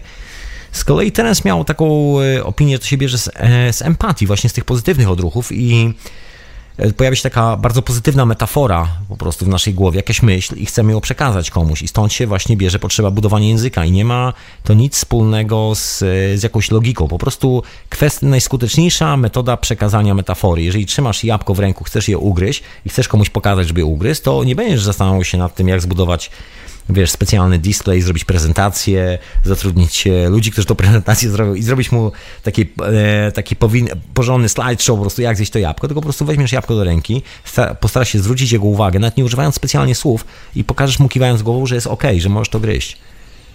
I tu nagle cały Noam Chomsky po prostu umiera, wiesz, cała Nagroda Nobla, że tak powiem, spływa w toalecie razem z wartkim strumieniem wody. Tak, tak, tak. Ja, ja w ogóle wiesz, o gościu nie słyszałem wcześniej, dopiero w, w tym filmie, e, właśnie o którym wspomniałeś. Bardzo wpływowy, taki nagle okazał się bardzo wpływowym Facet nie człowiekiem. zrobił na mnie pozytywnego wrażenia. Na mnie też. Zjedliśmy dżingiel Noama Chomskiego z radia. Zdjąłem dżingiel. Tyle po tym obejrzeniu. Nie, nie spodobało mi się to. Dobra, No dobra, to opowiadaj dalej, ja dziękuję bardzo. to ja się I rozkminiam nad tematem. Dziękuję wielce za Się telefon. rozkminiaj. Panie no, Pichoncie. Słuchaj, to może zaproś jeszcze, może jak jeszcze Tak? jesteś, zaproś do siebie tak słownie Gdzie? ludzi do Pichontarium. Wykorzystajmy tą okazję. No, nalezie ich i będzie tylko kłopot. No dobra, dobra. Co ja się rozłączam? Co na razie? Na. Słuchajcie, Pion nie chciał powiedzieć, e, oglądajcie Pichontarium w Radiu na Fali i też pichontarium.com. E, osobny adres też jest, dokładnie. A ja myślę, drobna przerwa w tych rozważaniach, e, a wysłuchacie oczywiście Radia na Fali i rozważań na temat komunikacji, nad poziomu doświadczeń, no bo właśnie zaczęliśmy od komunikacji. Myślę, że fajnie sprecyzowaliśmy komunikację i moment, w którym jesteśmy jako cywilizacja. Słuchajcie, Radio na Fali, e, hiperprzestrzeni, a na imię Tomek, możecie śmiało dzwonić, radionafali.com, już odbieram. Co właśnie pomyślałem przed chwilą, że właściwie powinienem to powiedzieć jak brytyjscy naukowcy niedawno odkryli, iż człowiek, który nie zna swoich sąsiadów, dostaje świra. Bo właściwie do tego się sprowadzało to badanie, o którym mówiłem Pichontowi. Właśnie brak komunikacji między sobą powoduje, że dostaje człowiek świra. To jest e, ten klasyczny przypadek e, z filmu o samotnym rozbitku na bezludnej wyspie, który siedzi i nie masz do kogo mówić, więc mówi do piłki. Żeby nie zwariować po prostu, żeby tylko nie zwariować, bo jest po prostu samemu. Się okazuje, bez drugiego człowieka, no nie jest tak łatwo. Nie jest tak łatwo, ale słuchajcie, bo dzisiaj jest o poziomie doświadczenia. Mamy komunikację ze sobą, to mniej więcej chyba ogarniamy temat, no to chyba czas najwyższy wskoczyć na te poziomy, słuchajcie. Mnie zafascynowało to kiedyś, e, dawno, dawno, dawno temu, kiedy byłem jeszcze bardzo, bardzo, bardzo, bardzo młody.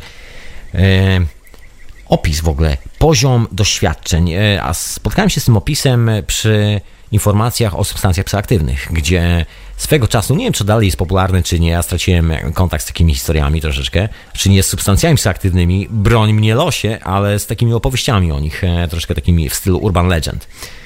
No i pamiętam, że jak byłem młody, to dużo czytałem takich informacji, które brzmiały, że tak, to jest pierwszy poziom, drugi poziom to jak się swędzą ręce, trzeci to jak już jest miękko w nogach, czwarty to coś tam. Generalnie w- całe doświadczenie psychodeliczne było podzielone na poziomy.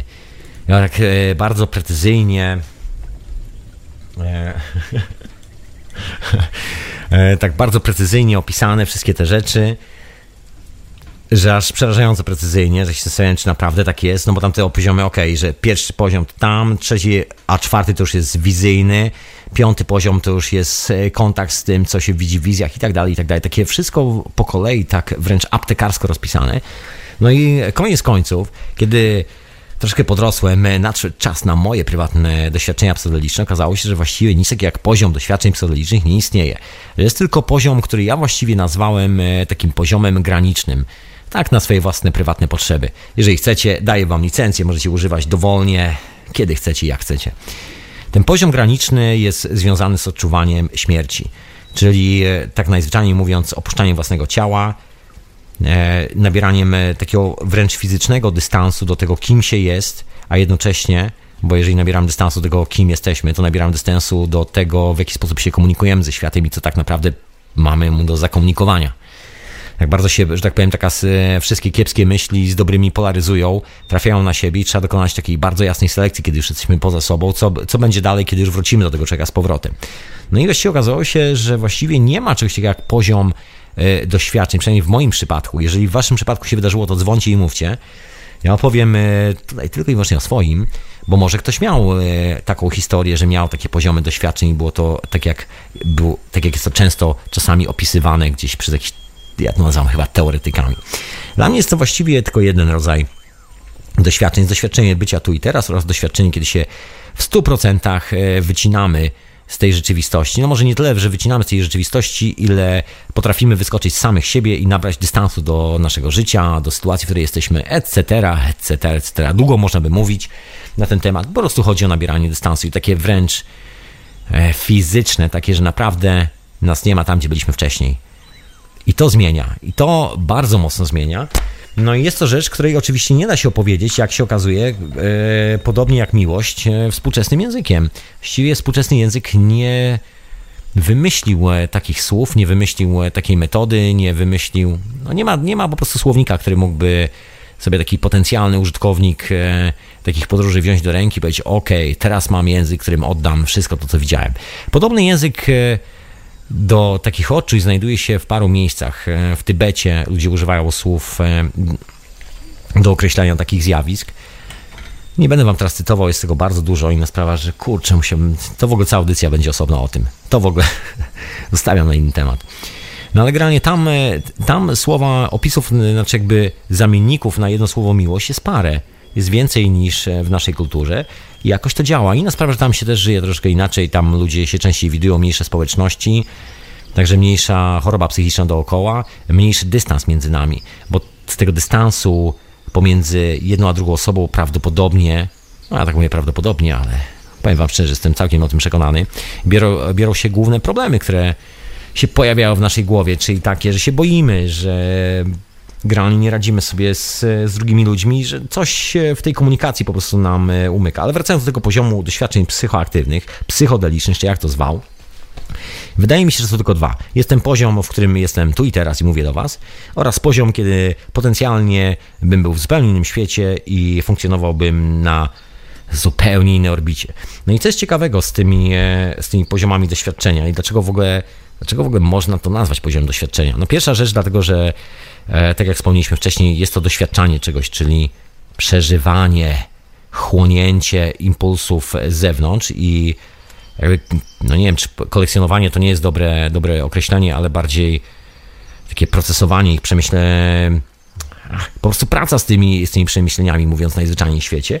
To jest jedna rzecz. A druga rzecz to to, że wskakujemy na inny poziom, czyli jeżeli wskakujemy na inny poziom, to musi być inny poziom. To on po prostu jest. Nawet nie tyle, że musi, on po prostu jest. I on jest cały czas, tylko że my tam e, nie przybywamy aż tak zbyt często. Tam się pojawiamy po prostu na parę chwil, czasami podczas tripów, czasami podczas medytacji, takich bardzo ekstremalnych.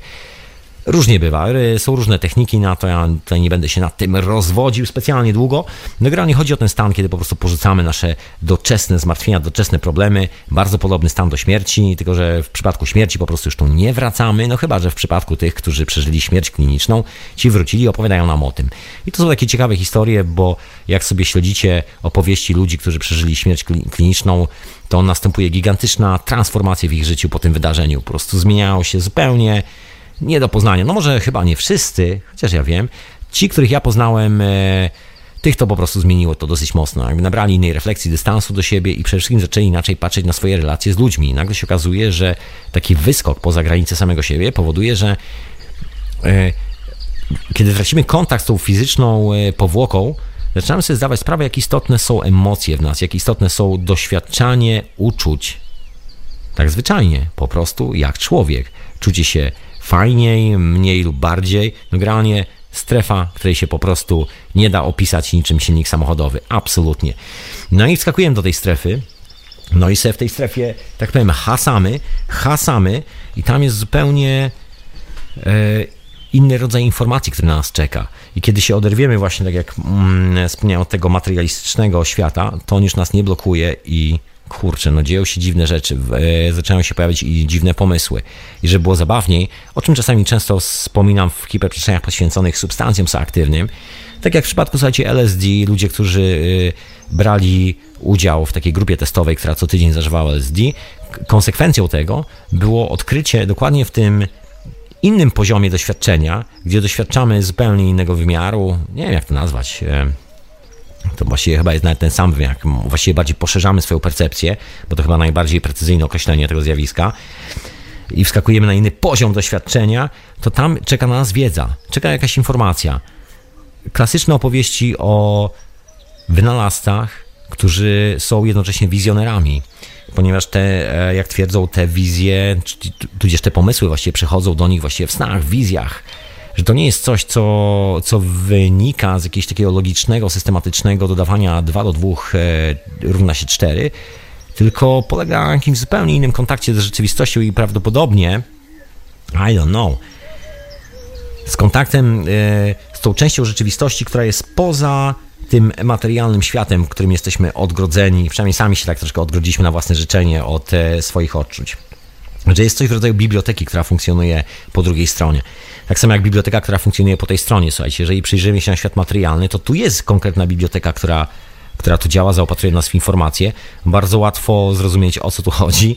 Nie jest to wcale problematyczne i wcale nie trzeba się aż tak gęsto, ciężko i z mozołem domyślać tego, jak funkcjonuje dzisiejszy świat. Jeżeli przyglądacie się dzieciom, dzieci bardzo szybko łapią, na czym polega konstrukcja współczesnego społeczeństwa, czym polegają relacje między ludźmi i tak dalej, i tak dalej. Wszystkie te historie. Także nie jest to nie jest to coś, co jest tylko dedykowane jakimś e, stanom e, po substancjach psychoaktywnych. Ta informacja, która mieszka sobie w tym polu dookoła nas jest cały czas, o czym zdaje się mówiłem bardzo dużo w hiperprzestrzeniach poświęconych właśnie polu morfogenetycznemu i obserwacjach, i obserwacjach e, związanych właśnie z opisaniem tej teorii, właściwie sprawdzeniem, czy naprawdę tak to wygląda na świecie i okazuje się, że oczywiście tak to wygląda na świecie, przynajmniej w świecie zwierząt, w naszym świecie.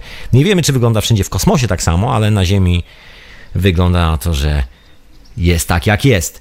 No i ta informacja funkcjonuje, także jest jakaś biblioteka, prawda? Czyli może te ośmiorniczki łączą się, to tak jak jeden słuchaczy napisał na czacie, mają swoją bibliotekę i łączą się z tą swoją biblioteką, a my o tym nie wiemy. I ta biblioteka, z którą się łączymy, nie, nie potrzebuje żadnego werbalnego języka, w sensie nie musimy się uczyć składni, logicznej konstrukcji zdania. Ona się opiera na takim emocjonalnym interfejsie. E, tak, e, nie wiem jak to, jak to opisać. Jest kilka przypadków e, takich bardzo ciekawych, począwszy od wynalazków, począwszy od książek, e, nie wiem, przechodząc przez całą dziedzinę aktywności ludzkiej, historii, które mówią o tym, w jaki sposób człowiek, który się odkleił od e, tego materialistycznego świata, czy jakoś tak, wskoczył do drugiego, przywiózł tamtą troszkę informacji, załadował do tego współczesnego świata, tak jak chociażby ci kolesie od, e, od tych grup testowych, którzy odkryli, jak jest zbudowane DNA podczas tych swoich wizji. Taki fenomen, prawda? Czyli, czyli właściwie mamy do czynienia z bibliotekami.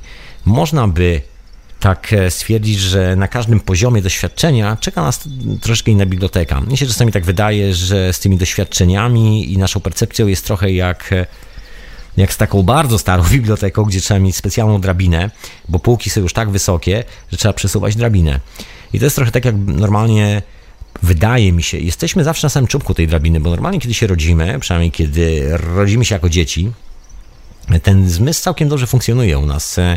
Jeżeli chodzi o instynkt, o wyczuwanie różnych sytuacji potencjalnych, nie, począwszy od niebezpieczeństw, a kończywszy na jakichś tam fantastycznych historiach.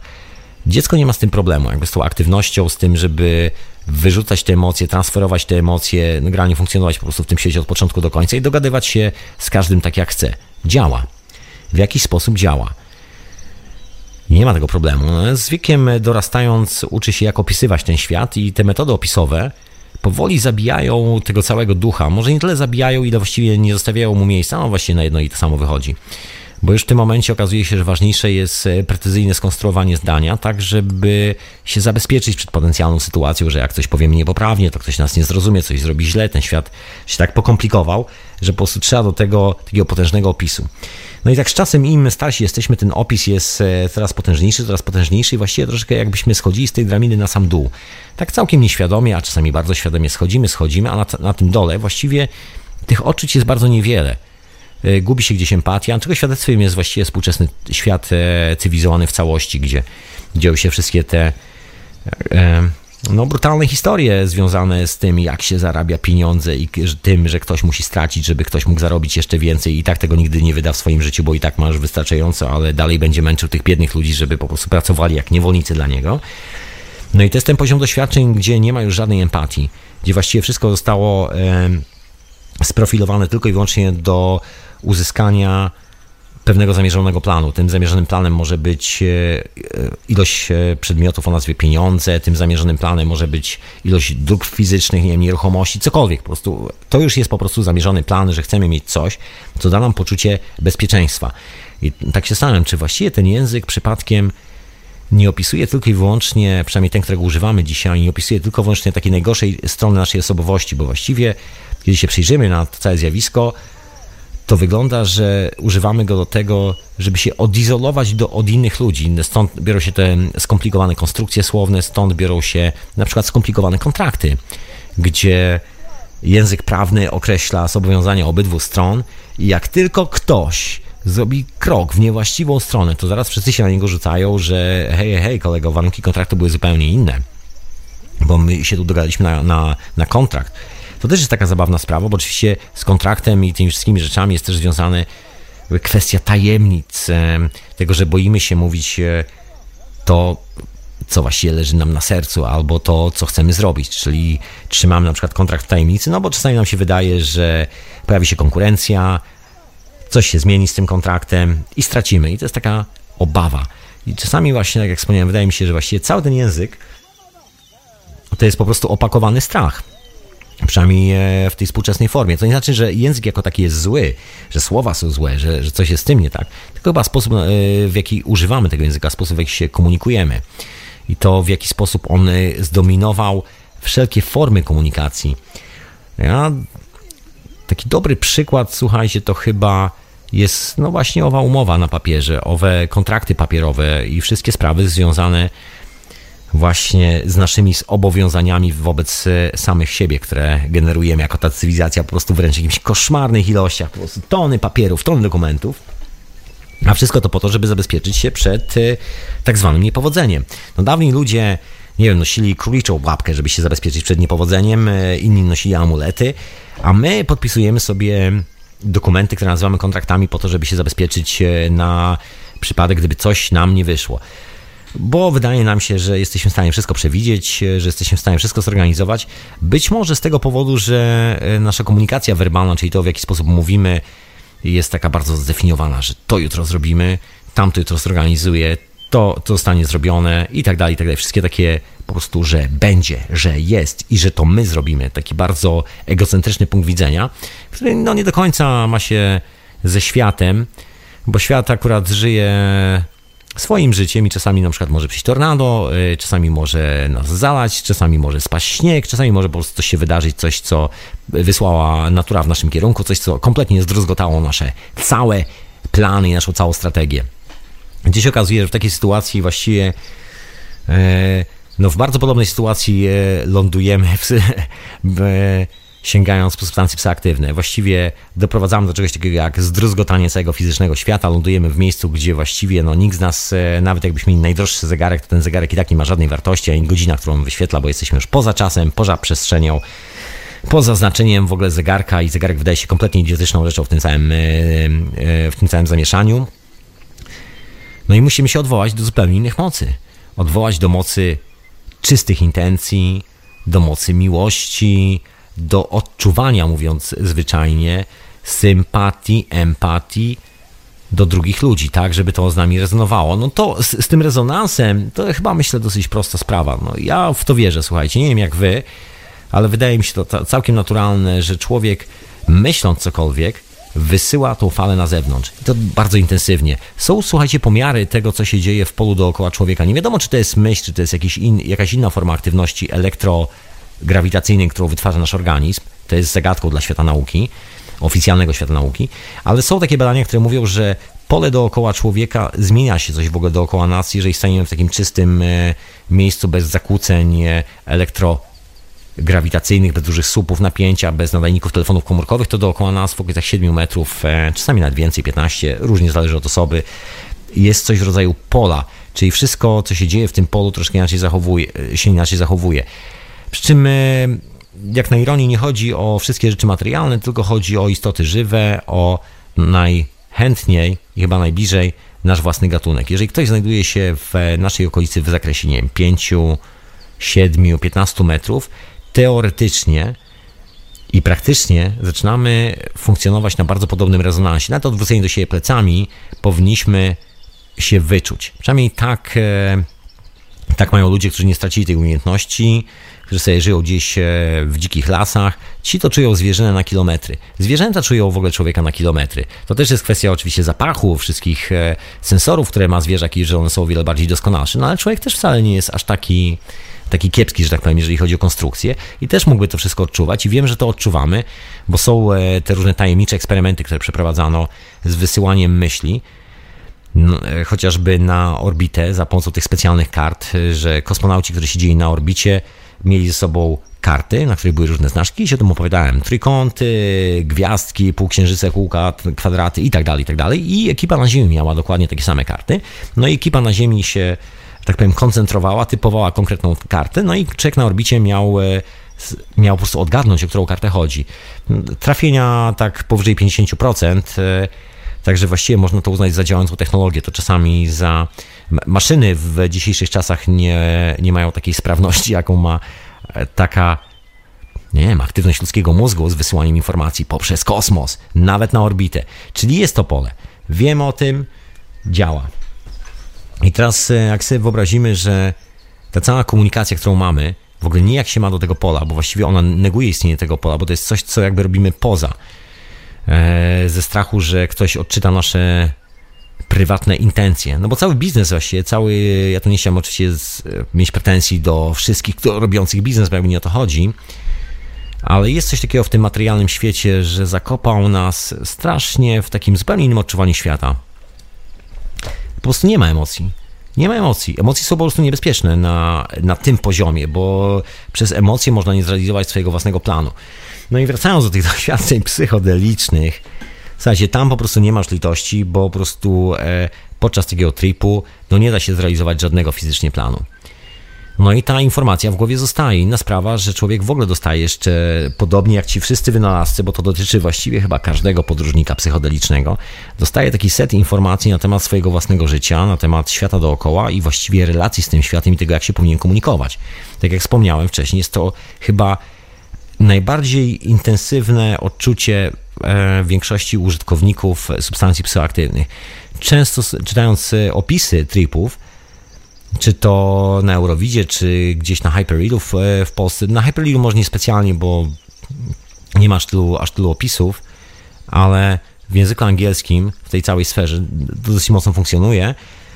No i się okazuje, że takim głównym e, czynnikiem, który się po prostu w nas zmienia, to jest nasza percepcja właśnie tego, jak e, będziemy dealowali swoje życie z najbliższymi ludźmi, czyli po prostu komunikacja. Się tak przypomina troszkę Pichontarium, gdzie Pichont wspominał e, o tych pięciu najważniejszych rzeczach, które należy zrobić w życiu przed śmiercią. I to jest, i tam też jest wspomniane o tym, że należy być, że tak powiem, komunikatywnym, takim emocjonalnie z ludźmi. No może nie tymi słowami, no ale chodzi o to, żeby być miłym dla sąsiadów, miłym dla ludzi dookoła tak e, normalnie i zwyczajnie. No i jest coś w tym takiego. No i to jest, e, to jest ten poziom doświadczenia. Ja się zastanawiam, czy przypadkiem nie jest tak, że te dwa poziomy doświadczenia, czyli to, e, to doświadczenie, ja je nazywam psychodelicznym, to jest jakby doświadczenie wyjścia poza tą fizyczność, nie stoi czasami w przeszkodzie z tym, co wybudowaliśmy sobie, z tą całą konstrukcją tego świata. Bo no bo wygląda na to, że stoi na przeszkodzie. Stoi w poprzek drogi, można powiedzieć. No ale o tym i o wszystkim, może po jakiejś przerwie muzycznej, bo tak się zagadałem, zagadałem, a wysłuchacie oczywiście hiperprzestrzeni moich dzisiejszych rozważań na temat e, języka, na temat komunikacji, na temat tego, jak e, przekazujemy sobie istotne sprawy dla naszego życia. No właśnie, to jeszcze należałoby zapytać, co jest tak naprawdę istotne dla naszego życia. Czy na przykład opowiadanie sobie snu jest bardziej ważne niż opowiadanie sobie o konstrukcji silnika spalinowego? Cholera wie.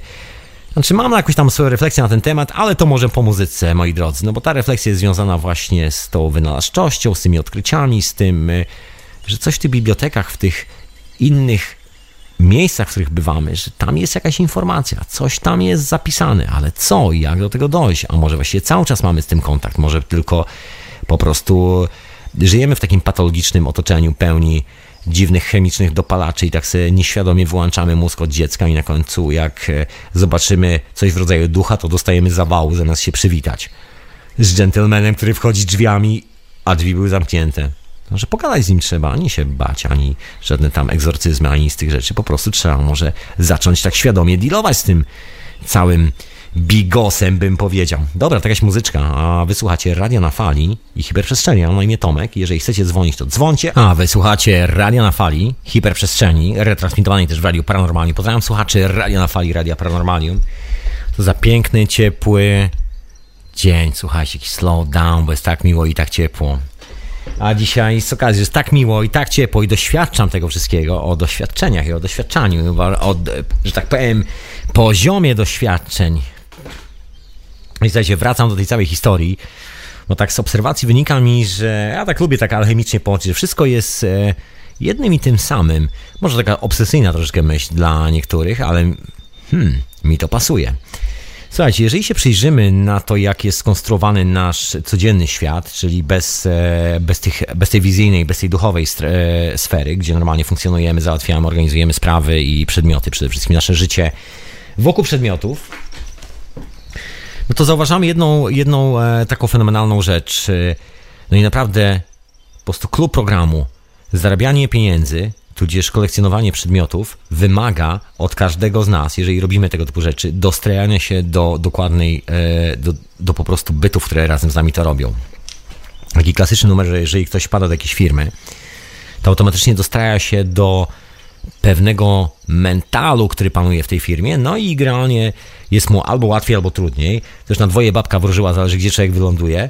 No ale jeżeli się jest z fajnymi ludźmi, to wszystkie sprawy idą fajnie do przodu, jeżeli jest z kiepskimi, to idą kiepsko do przodu, ale jakby nie o tym mowa, bo mowa jest o dostrajaniu się do, e, do konkretnych potrzeb.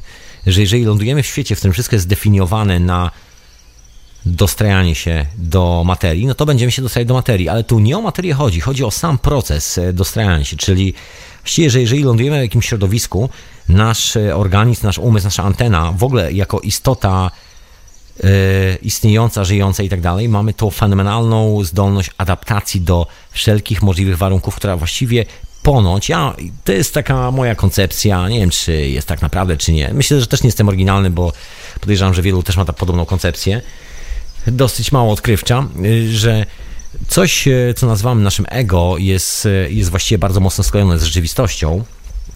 I to jest, to jest, że tak powiem, ta część, która odpowiada za dostrajanie się, która bardzo lubi się dostrajać do wszelkiej możliwej częstotliwości, która jest dookoła.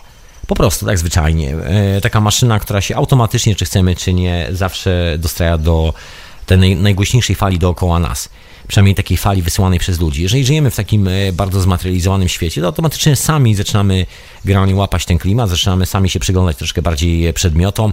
Ten proces się zaczyna w nas dziać. Generalnie zaczynamy to robić, no i pojawiają się efekty tego procesu, czyli na przykład zostajemy milionerami albo ktokolwiek wie i ktokolwiek, e, cokolwiek by chciał z tym wszystkim zrobić i kimkolwiek zostać. Indianie Navajo mówią e, o tym, że jesteśmy kształcicielami, tak to można było niepoprawnie na polski przetłumaczyć, czyli że jakby naturą człowieka jest to, że po prostu kształtujemy rzeczywistość dookoła, ale w bardzo specyficzny sposób. Ja myślę, że kształtujemy ją przez to, że się dostrajamy do tej częstotliwości w tym momencie stajemy się jako takie mocniejsze źródło wibracyjne, przechwytujemy tą całą wibrację, dzięki temu możemy przejąć nad tym kontrolę.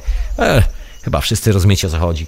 Żeby wywołać większy impuls i ten większy impuls e, się w tej samej częstotliwości jak wszystkie inne dookoła, no i wszyscy się będą e, zawsze e, oglądali na ten nasz impuls, największy, tak zwyczajnie. I dokładnie wydaje mi się, że ten sam mechanizm, czyli gdziekolwiek staniemy, nasz mózg będzie się próbował z tym skleić, chociażby po to, żebyśmy normalnie mogli funkcjonować, żebyśmy po prostu się ogarniali w miejscu. Nie jest to nic złego, nie ma w tym żadnego pejoratywnego znaczenia po prostu naturalnie się dostrajamy do każdej okoliczności, w której jesteśmy, będąc w tym ciele, ale szczególnie nasza głowa, która steruje tym całym ciałem, no bo po prostu żyjemy na tej planecie, chodzimy po niej, jest to naturalna zdolność wyssana, e, że tak powiem, z ziemi mamy, e, dotycząca chyba każdego żywego organizmu na tej planecie. No nam się udało tak, że okazuje się, że mamy te pięć palców, e, przeciwieństwie do innych zwierząt jesteśmy w miarę manualni, jesteśmy bardzo manualni i potrafimy sobie wykonywać przedmioty. No i te przedmioty troszkę owładnęły naszą wyobraźnią. No ale jeżeli e, igranie włączyły nas w taki dosyć specyficzny proces, gdzie poznikały wszystkie te ważne rzeczy w komunikacji, poznikał sen, e, poznikały uczucia, poznikały emocje troszeczkę, a na tym miejsce pojawiły się opisy przedmiotów. No jeżeli przełożymy ten sam proces, bo przecież to nie jest tylko tak, że ten proces działa w jedną stronę, ten proces działa właściwie wszędzie, przynajmniej tak mi się wydaje, że to jest coś, co funkcjonuje dookoła, na górze, na dole, w lewo, w prawo, w każdym dowolnym kierunku. Zawsze jest ten sam proces, że dostrajamy się do konkretnej częstotliwości. Dlatego jeżeli wskoczymy na inny e, do innego wymiaru, czyli wejdziemy na inny poziom świadomości, tak można to nazwać, automatycznie, czy chcemy, czy nie, nie jest to związane z, na, z, z naszym chceniem, z tym, e, czego oczekujemy, z wszystkimi tymi historiami. Po prostu dostajemy taki set, jaki tam panuje. Z reguły są to bardzo takie dramatyczne dla niektórych przeżycia, może nie dramatyczne w sensie jakiegoś, e, jakiegoś zawału serca, tylko po prostu intensywne, w sensie e, tego, że widzą rzeczy, których nigdy w życiu wcześniej nie widzieli, że te rzeczy wyglądają tak, że nawet by się nie domyślili, że coś może tak wyglądać i że można o czymś pomyśleć w ten sposób. No i to jest właśnie takie szokujące, że świat, w który czasami wkraczamy, ten świat e, w zupełnie, nie wiem, innym miejscu, można powiedzieć na innym wymiarze, jak to zwał, innej gęstości, cokolwiek, e, działa dokładnie na tej samej zasadzie jak ten świat, w którym żyjemy. To się naprawdę niczym specjalnym nie różni. Poza tym, że tam się po prostu dostrajamy to tro, troszeczkę innej informacji.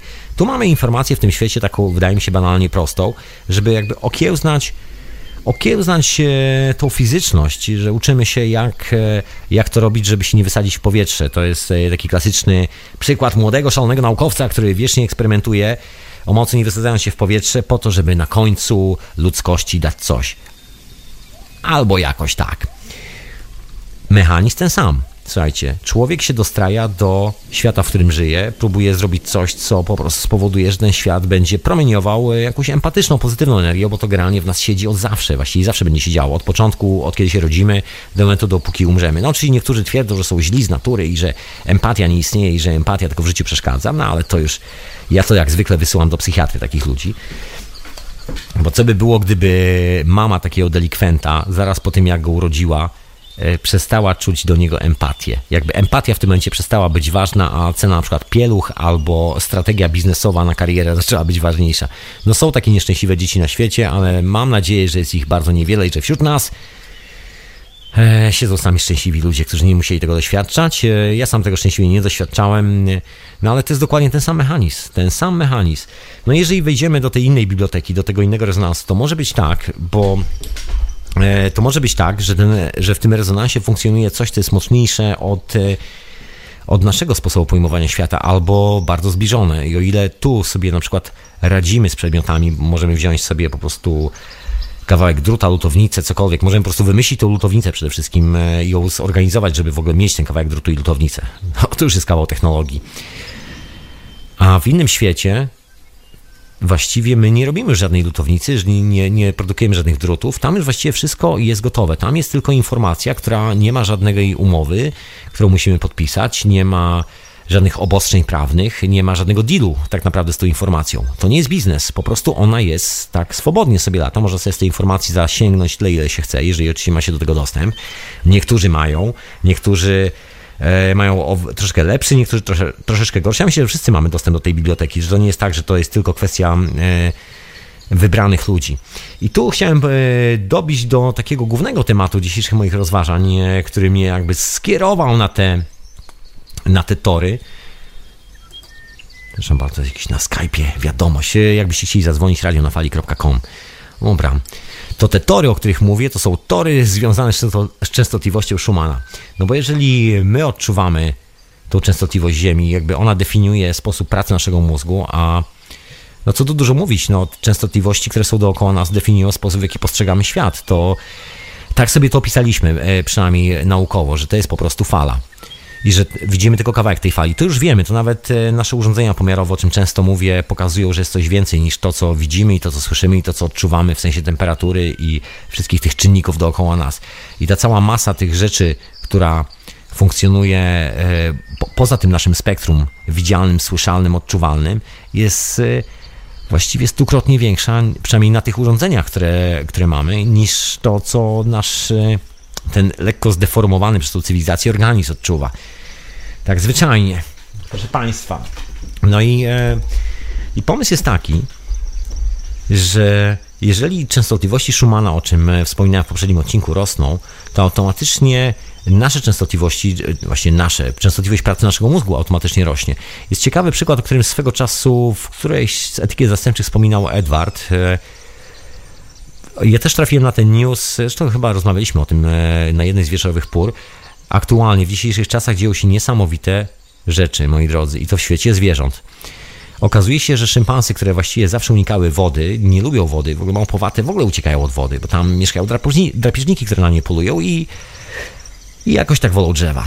No, okazuje się, że małpy uczą się pływać w dzisiejszych czasach, że, nau że nauka, która zajmuje się, ta część nauki, która zajmuje się badaniem przyrody, odkrywa, że coś się dzieje ze zwierzętami. O tym się głośno nie mówi, przynajmniej tak w mainstreamie. Co jakiś czas trafia jakieś spektakularne wydarzenie do, do anglojęzycznych newsów na ten temat, ale to rzadko kiedy. Ale jest masa dziwnych e, doniesień z ośrodków badawczych, że zwierzęta jakby podwajają swoją inteligencję.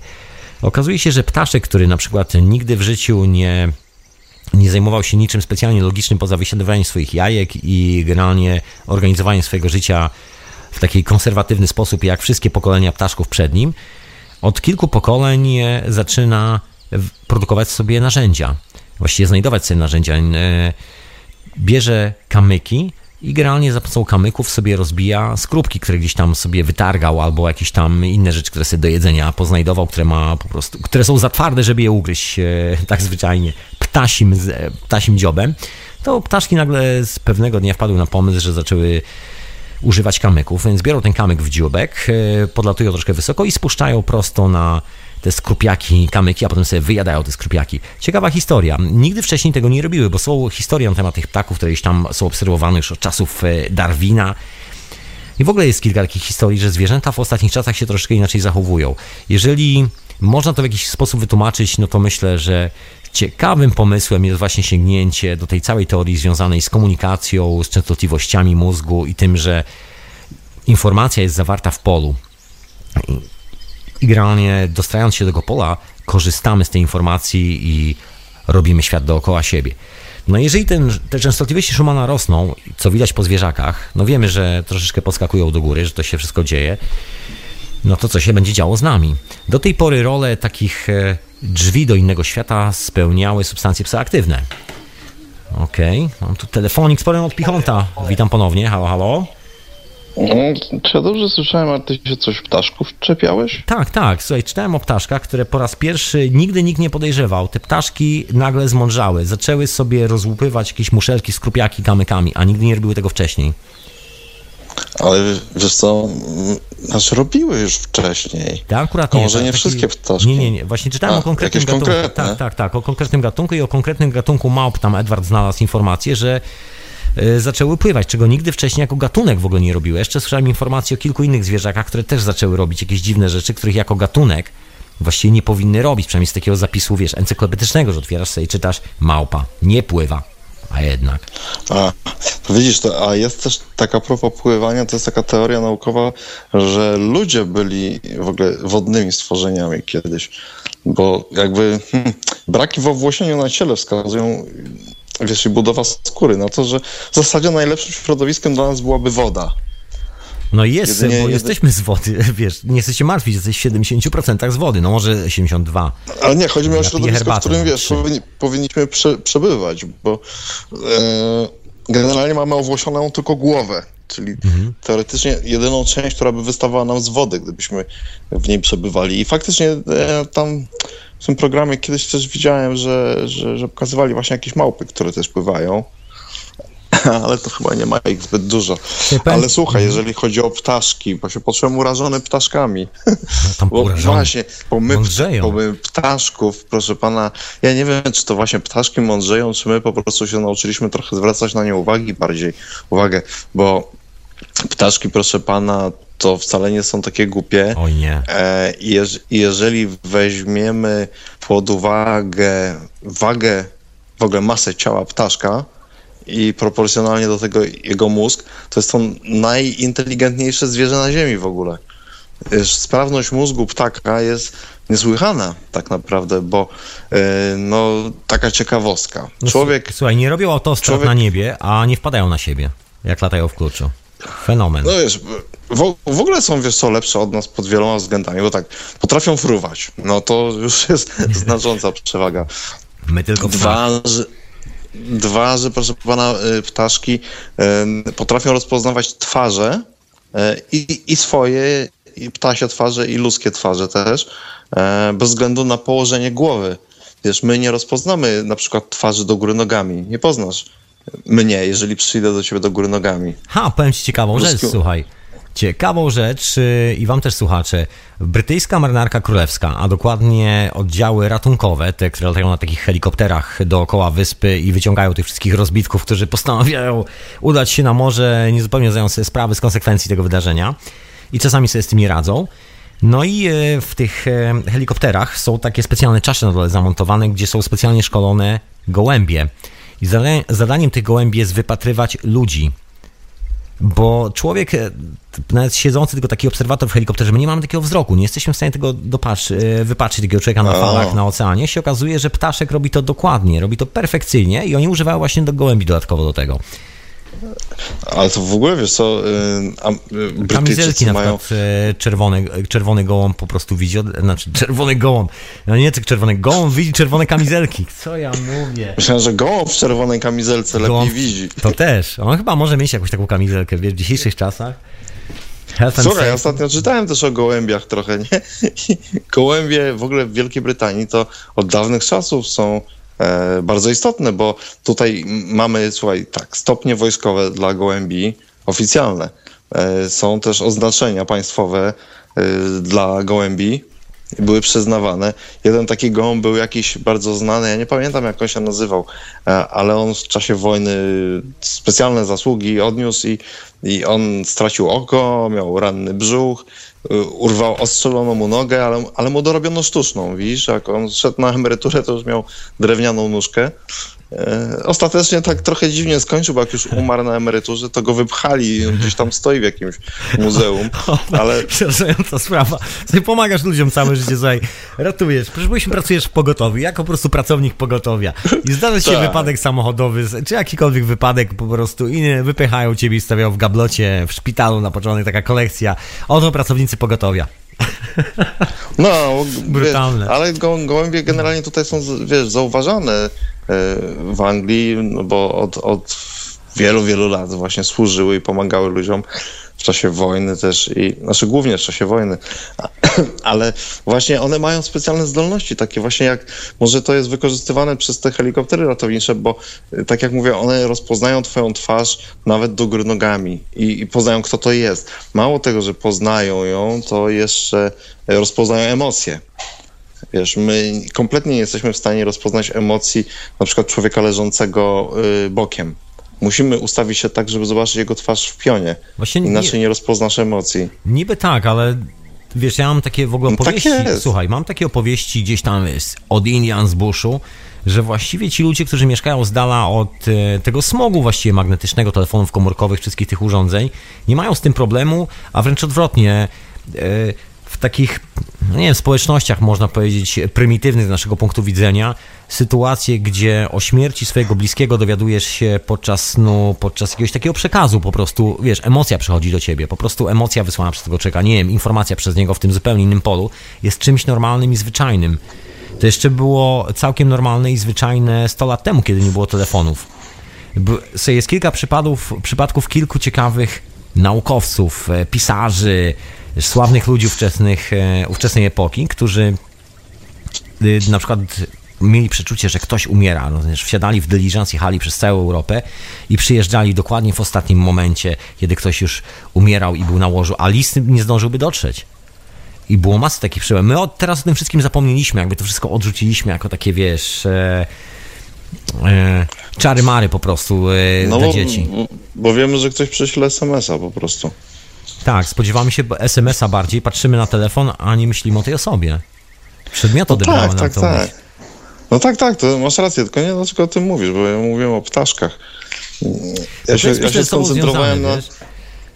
Słuchaj, ja tak ci powiem, słuchaj, mi się na przykład wydaje, że, że ptaszki, wszystkie inne zwierzątka są do, mają dokładnie tą samą historię, znaczy nie tyle wydaje, ile normalne jest to, że one tak samo dotyczą rezonansu Ziemi, czyli jeżeli rezonans Ziemi się podnosi, to rezonans zwierzaków też, czyli jakby moje takie logiczne uzasadnienie tych obserwacji ze zwierząt e, i ptaszkami, o których mowa, nie mówię o tym z drewnianą nogą, tylko tych, które jeszcze ma, są niewypchane, e, polega na tym, że, że po nich, że my właściwie tego nie dostrzegamy, bo żyjemy w tym smogu, ale po zwierzakach widać, że one, e, że coś się zmienia dookoła, że lądują w troszkę innym polu informacyjnym. Być może, być może jest to taka, wiesz, teoria i koncepcja szyta mocno na wyrost, z mocną przesadą. Może. Ja myślę, że może być, wiesz co, troszeczkę właśnie na wyrost. Ja, ja bym był skłonny raczej... Że nasze metody poznawcze, że nie wiemy niczego zbyt wiele o zwierzakach, wbrew pozorom, że dopiero że my, Że my tak, odkrywamy? że zaczynamy się, zaczynamy się może bardziej przyglądać zwierzętom i być może, wiesz, raz, że metody badawcze są e,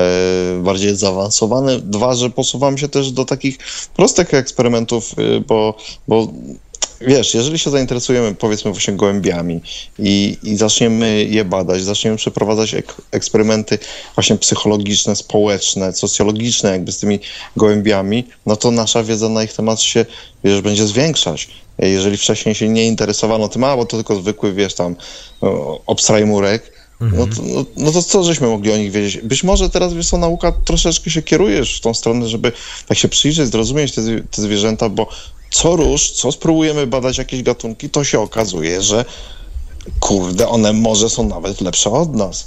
Wiesz, no tak jak właśnie y, ostatnio to, co czytałem, no to teoria jest taka, znaczy jakby mhm. teza postawiona jest taka, że no mózg gołębia jest dużo sprawniejszy od ludzkiego mózgu. Znaczy niedosłownie, no bo jest dużo mniejszy, więc nie ma miejsca na, na tyle neuronów i tych połączeń, ale, ale na, na tą masę, którą on ma, bo to jest niesamowicie sprawne. Słuchaj, to może właśnie na tym polega ten fenomen ptaków, że, że doskonale się organizują, że nie potrzebują znaków drogowych, nie musiały sobie wymyślić całego, wiesz, słownika znaków drogowych i korytarzy powietrznych, tak jak my sobie wymyślamy z samolotami, żeby przelecieć z jednego kontynentu na drugi.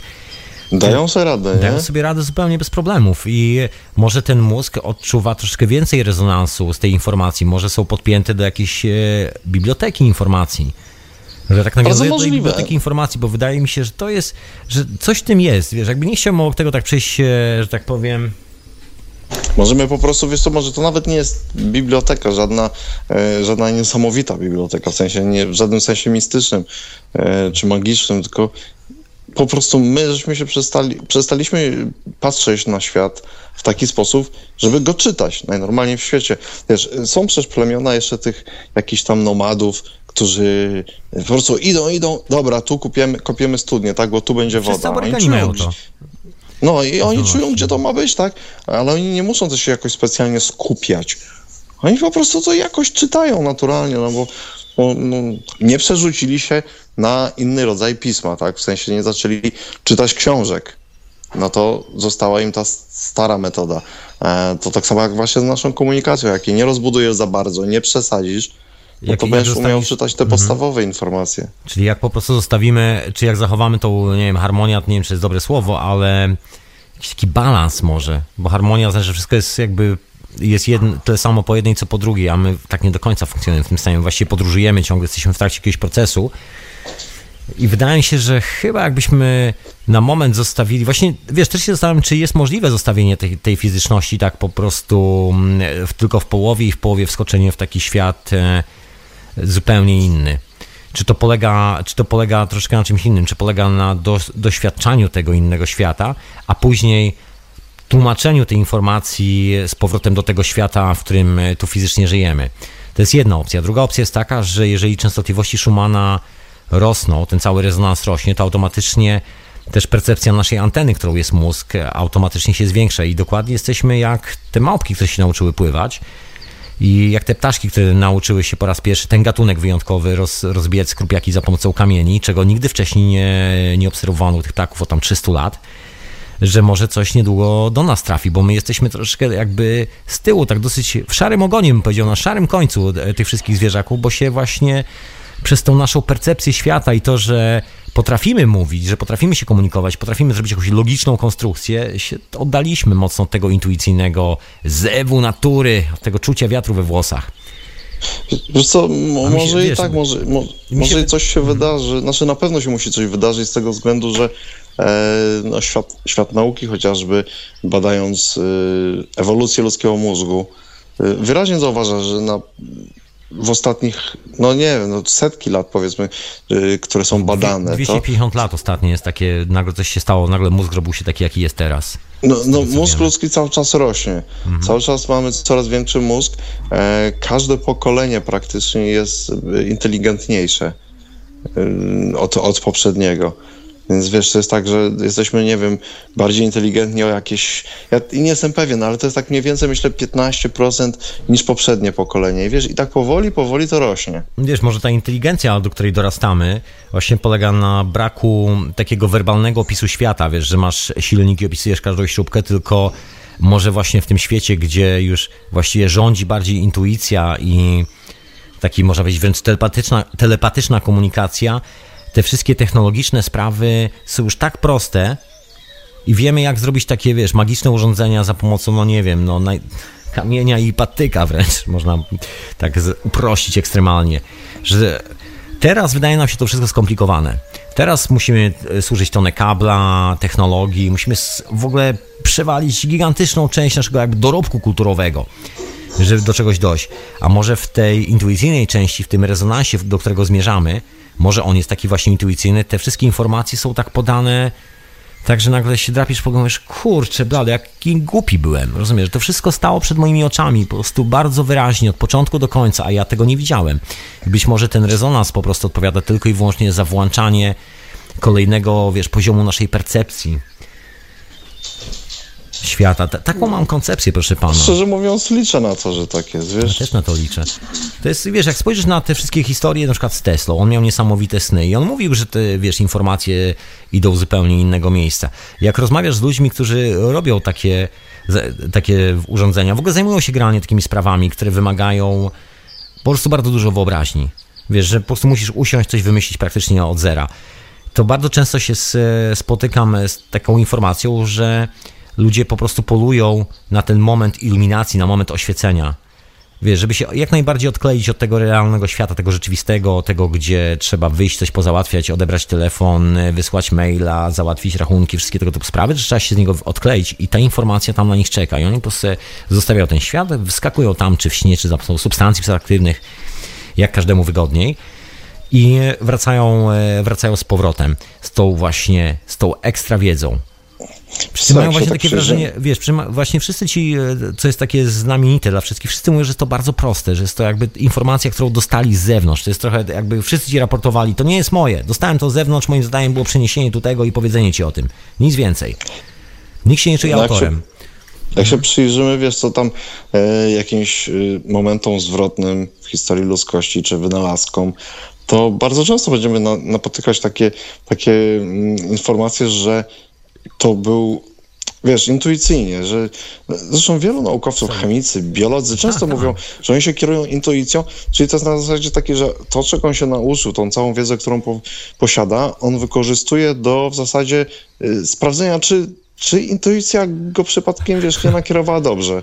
Wiesz, on, on, on, on wpadł na to, ale teraz musi to policzyć i sprawdzić, czy to faktycznie tak jest.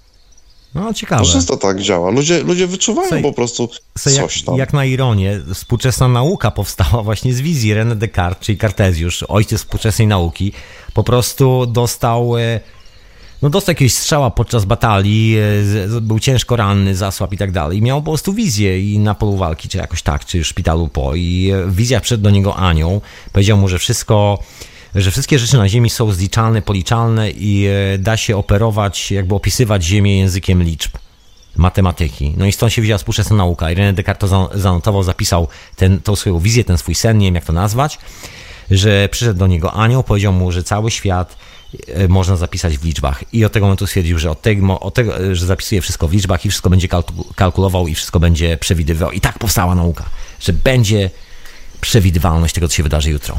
Na, na, dzięki badaniom danych, które pochodzą z wczoraj i dzisiaj. Wiesz, cała nauka na tym Ale stoi. chyba nie będzie. Chyba nie będzie, bo to tak zabawne, bo w sumie nauka powstała od wizji, a doprowadziła do tego, że właściwie odciągnęła nas od tych wizji, od, tych, e, od tej intuicji. Przynajmniej stara się odciągnąć na siłę, jak tylko może. A to widzisz, a to to samo masz z kolei, a dokładnie tą samą historię będziesz miał z wierzeniami, z religiami.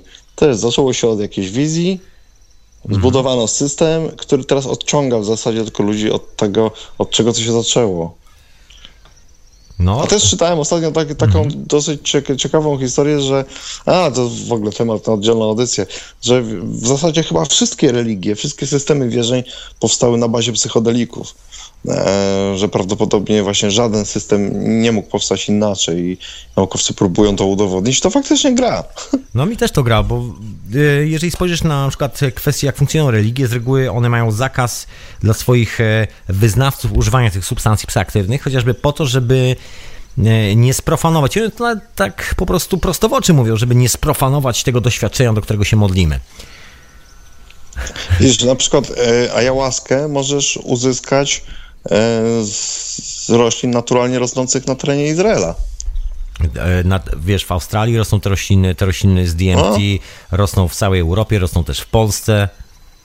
Polskie, Tak, więc generalnie słuchaj, się po- okazuje, że jak sprawdzisz, to, to wszędzie, gdzie powstawały religie, y, są idealne warunki właśnie, no, psychodeliki są wszędzie.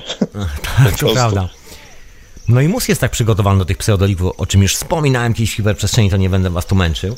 No ciekawe to jest, ja tak właśnie sobie myślę o tym rezonansie, że do tej pory, to jest trochę, może tak, może ma, mama natura zostawiła nam te wszystkie psychodeliki na ciężkie czasy. Kiedy rezonans planety jest słaby i kiedy za bardzo, za bardzo sklejamy się z tą materią e, fizyczną, i mamy problem z odczuwaniem empatii, która wyzwala całą resztę tych rzeczy, bo ja, mi się wydaje, że empatia w ogóle jest takim, wiesz, wyzwalaczem w ogóle kolejnych pozytywnych rzeczy. To jest taki tylko pierwszy krok, później są jeszcze kolejne. I w momencie, kiedy to wyłączyliśmy, no to, no to po prostu rośliny tylko zostały, no i mama natura zadbała o to, żebyśmy mieli te rośliny, mia, mieli, mieli i one się też pojawiały tam w momentach historii, czasami o tym mówię, takich spektakularnych. LSD się pojawiło podczas największej rzezi, podczas II wojny światowej. Inne rzeczy, które są, były, były odkrywane, jakby, może nie tyle odkrywane, ile przywracane światu ponownie, tak jak grzyby psychoaktywne, to, e, no to też historia związana z wojną w Wietnamie, wojną Korei, później jakby ponowne uderzenie psychodelików, taka duża eksplozja, to też była, by, też było mocno skorelowane z taką gigantyczną agresją na świecie. Wygląda trochę jak taki samoregulujący się system. Jeżeli zbyt dużej ludzi odbija i chce się wytłuc nawzajem, to nagle pojawia się coś w naszym świecie, co daje nam dostęp do troszeczkę innej biblioteki, do tej biblioteki, która jest bardziej intuicyjna i zaczynamy troszeczkę inaczej funkcjonować, więcej empatii w tym wszystkim. No i życie inaczej zaczyna wyglądać. Taki mechanizm e, autoch, e, autochronny, bym powiedział, żebyśmy nie wysadzili planety Ziemia razem ze wszystkimi innymi zwierzętami. Trochę tak to wygląda. I ten rezonans może jest czymś takim, że to jest, to jest taki. My z dzisiejszego punktu widzenia traktujemy jeszcze wszystko jako. E, e, no nie wiem, jako po prostu materialne. Tak dzielimy troszkę na poziomy, a może w pewnym momencie, już całkiem niedługo, jak te rezonansy się podniosą, nagle się okaże, że wszyscy wiesz, zaczniemy widzieć dziwne rzeczy, duchy, jakieś takie sprawy, bo nagle percepcja naszego mózgu będzie zupełnie inna, ta antena będzie działała o wiele mocniej, jak u tych ptaszków przysłowiowych. I może być tak, że wtedy cała nauka runie. może się okaże, że to intuicyjnie, że te intuicyjne rozwiązania, że każdy jest właściwie Nikolem Teslą, bo każdy będzie mógł e, intuicyjnie wejść do tego pola. Nie wiem, jak to nazwać. Tak może być. Słuchajcie, mi pichon zamilkł. Pichoncie, zamilkłeś. Słuchajcie, nie słyszę pichonta. Zniknął mi chłopak. Kurcze blade. Pichoncie, gdzie jesteś? Nie słyszę cię w ogóle. No to słuchajcie, to ja rozłączam pichonta. Mam nadzieję, że się odezwie już na wieczorowej porze. No i taka refleksja na koniec y, z tego wszystkiego. No właśnie nie ma refleksji na koniec. No, najfajniejsze jest to, że chyba nie ma refleksji. Jest kilka opcji, słuchajcie. Albo rezonans Schumana idzie do góry i my razem z nim będziemy wędrowali, być może będziemy niedługo obserwowali podobne efekty, jak obserwujemy młodych małpek, które zaczęły nagle pływać u siebie, tylko że no my nie zaczniemy pływać, bo my już pływamy, może będzie to coś innego, może będzie to percepcja budowy jakichś zdrowszych urządzeń dookoła nas, bo właściwie w naszym przypadku to dotyczy generowania przedmiotów, my właściwie tworzymy rzeczy od zera często i może jakby to, ta cała refleksja, która przyjdzie z, tej inne, z tego innego poziomu świadomości, na który nas tak czy siak wysyła ta cała planeta z całym dobrodziejstwem, po prostu spowoduje, że zaczniemy normalnie funkcjonować troszkę bardziej ekologicznie, jak te zwierzaki. O, mam tu stałego słuchacza, także odbieram ostatni telefon dzisiaj. Witam serdecznie. Halo, halo, halo witam serdecznie. Jak zdrowie szanownemu panu? Dzień dobry. Dzień dobry. Chciałem tylko po powiedzieć, że e, jak pan mówi, że ludzie dzisiaj, e, jak ktoś na przykład z rodziny umiera, daleko nie odczuwają tego. O, nie odczuwają, to dalej jest, tylko że to już tak, zanikło tak, to troszeczkę. Ludzie odczuwają mhm. i to i, o, o, opisy tego yy, bardzo dużo było, że yy, ktoś yy, poczuł, że ktoś umiera z bliskich, a potem godzinę, parę minut później zadzwonił telefon, że, że ktoś umarł.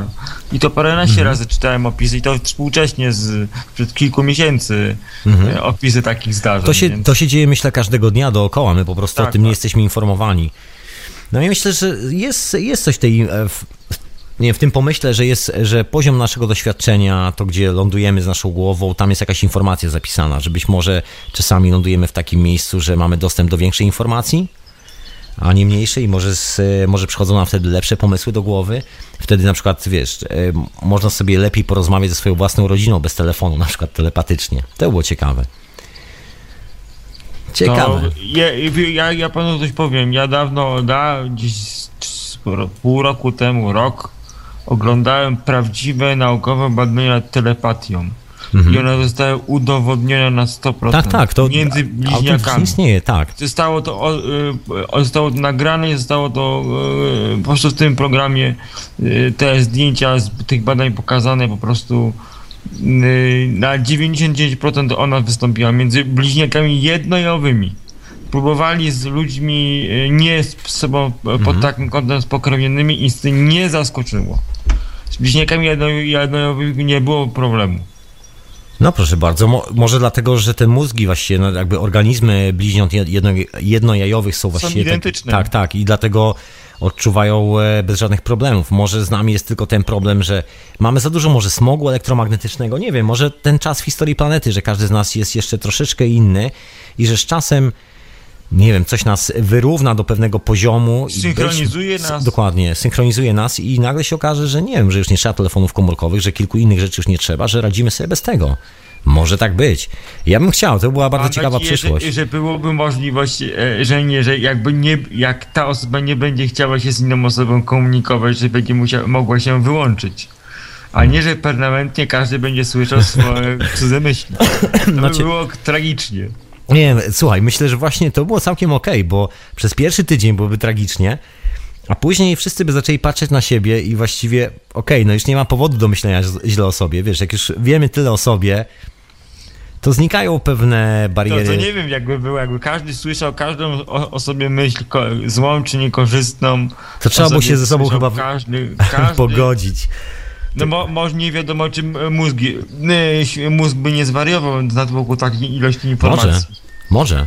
Słuchajcie, ja tu dołączam Pichonta, który z powrotem. Witam Pichoncie, jeszcze raz ponownie. Halo, No halo. właśnie, jest tam jeszcze stały słuchacz. Tak, tak, tak, je- takiego razem. informacji. Mhm.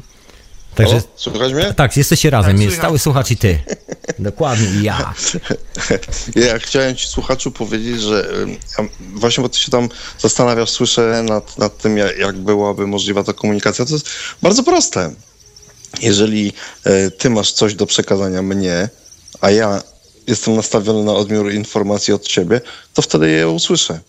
I nie będzie szumu, nie będzie hałasu, nie będzie natłoku informacji. Będą docierały tylko w konkretnych sytuacjach. Czyli jak dzwonimy do kogoś, jak, jak telefon, że ja do kogoś wybieram numer. jeżeli ja czuję potrzebę wiedzenia, co jest u ciebie, to kiedy ty będziesz miał potrzebę przekazania mnie informacji, to ona wtedy prześle się. Wtedy się połączenie. Czyli obie Tak, wtedy się nawiąże tylko ja połączenie. będę chciał i ty będziesz chciał ode mnie odebrać informację, to wtedy. Myślę, słuchajcie, e, myślę, że tak. Tak. Myślę, Pichon, że masz absolutnie rację, bo jeżeli e, spojrzymy na ten przypadek ludzi na przykład obcujących z tymi dzikimi zwierzakami w Afryce, to właśnie na tym polega ten numer, że oni w tym momencie wyłączają jakiekolwiek negatywne myślenie z głowy. Oni po prostu idą do tych zwierzaków z otwartymi ramionami, pełni e, po prostu miłości do tych zwierzaków i nagle się okazuje, że to działa. Działa, wiesz co? I Ale ten moment, że musisz ciekawe. uformować, musisz uformować tą swoją świadomość, tą myśl, jakby intencję, musisz uformować ją w taki sposób, żeby ona nie szkodziła nikomu. I ona dociera do tych zwierząt bez problemu.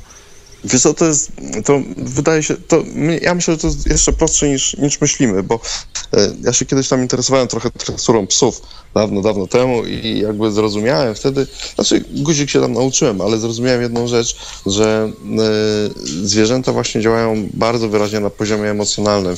Jeżeli e, wyskakuje do ciebie jakiś tam, nie wiem, rottweiler z zębami, to w tym momencie ty decydujesz, co się wydarzy dalej. E, Znaczy, pewnie nie w każdym przypadku, ale, a- ale generalnie, jeżeli się przestraszysz, on cię dziabnie, cię dopadnie. E, A jeżeli się go nie boisz, tylko do niego, wiesz, wyciągniesz otwarte dłonie, pogłaszczesz go po czochrach, zaczniesz się z nim wygłupiać, to się okaże, że Psy on nie przeszło. ma z tym problemu. Po tak, postrzekał sobie, ale widzi, że jest A, okej. mnie psy, a mnie psy nie lubią. A mnie ja lubią. sobie kiedyś szłem i na, nagle taki mój pudelek do mnie ruszył. nie No, wiem. może miał kompleksy, może za duży jest. szczekają. Może za duży jest. Po że co? na mnie szczekają. Nie wiem. Poczuł, że dlaczego. jest większy. Dokładnie, czują swoją moc. Słuchajcie panowie, Wiesz, za mną to i krowy łażą, także no nie wiem. To jest inne podejście. Nie, no rozumiem właśnie, tego. trzeba, trzeba po prostu, nie, bo to widzisz, to problem jest prawdopodobnie w tobie. To nie jest to, że psy ciebie nie lubią, tylko pies może na przykład czuć się zagrożony i on tam na ciebie sobie warknie, źle spojrzy, ale wtedy... Ale ja normalnie szłem sekundy- sobie, pani prowadziła pudelka na smyczy i nagle on w moim kierunku zębiskę. Ja nogę usunąłem, tylko poczułem draśnięcie na... na, na, na Stał słuchaczu. Nic się nie stało, pani pociągła za smycz, I pudelek się uspokoił i ty i poszłem sobie. to nie musi być wina, to nie musi być twoja wina stały słuchaczu, absolutnie, może wszystko jest okej, może po prostu to Może był taki... piesek był psychiczny. No. Dokładnie, Nie, no, po prostu. bywają psychiczne psy. Jak przy płocie jest, to ujadają na mnie, a na brata nie ujadają. To tylko taka... Nie, musisz, wiem, e, słuchaj, jakby co, do zwierząt iść z bratem. Spytaj się brata, co myśli. Słuchaj, to by było ciekawe, jak się spytasz brata, co myśli, e, jak on podchodzi, jakie jest jego podejście emocjonalne do, do psów. Może tam jest tajemnica. Bo mi się wydaje, no o czym dzisiaj mówię właśnie w tym odcinku, że tą tajemnicą może być właśnie nie nasz język, nie, nie forma, jak perfekcyjnie się będziemy komunikowali za pomocą słownika, numerów, liczb i tak dalej, tylko jak jak perfekcyjnie zaczniemy, właśnie może nie tyle perfekcyjnie, ale po prostu zaczniemy z powrotem używać e, tej intuicji, nie wiem jak to nazwać, po prostu doświadczenia, zaczniemy doświadczać kontaktu ze sobą, a nie po prostu go formalizować e, w rubryczki. I może wtedy, kurczę, się okaże, że wszystkie przestają na nas szczekać.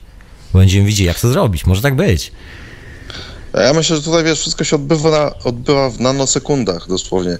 Wiesz, ten pies, yy, bo pamiętajmy, że nasze mózgi też nie są na tyle sprawne, żebyśmy my ocenili, kiedy ten pies zaczął szczekać. Pi- Pichon, On powiem ci gorzej. zacząć- Może byłem spocony i może, Może. mój zapach mi go denerwował. Może, Bo może. Było, było upalnie. Za dobre jedzenie jest takie, które za, poczuł pies i powiesz, e, byłeś obiadem chyba Nie może.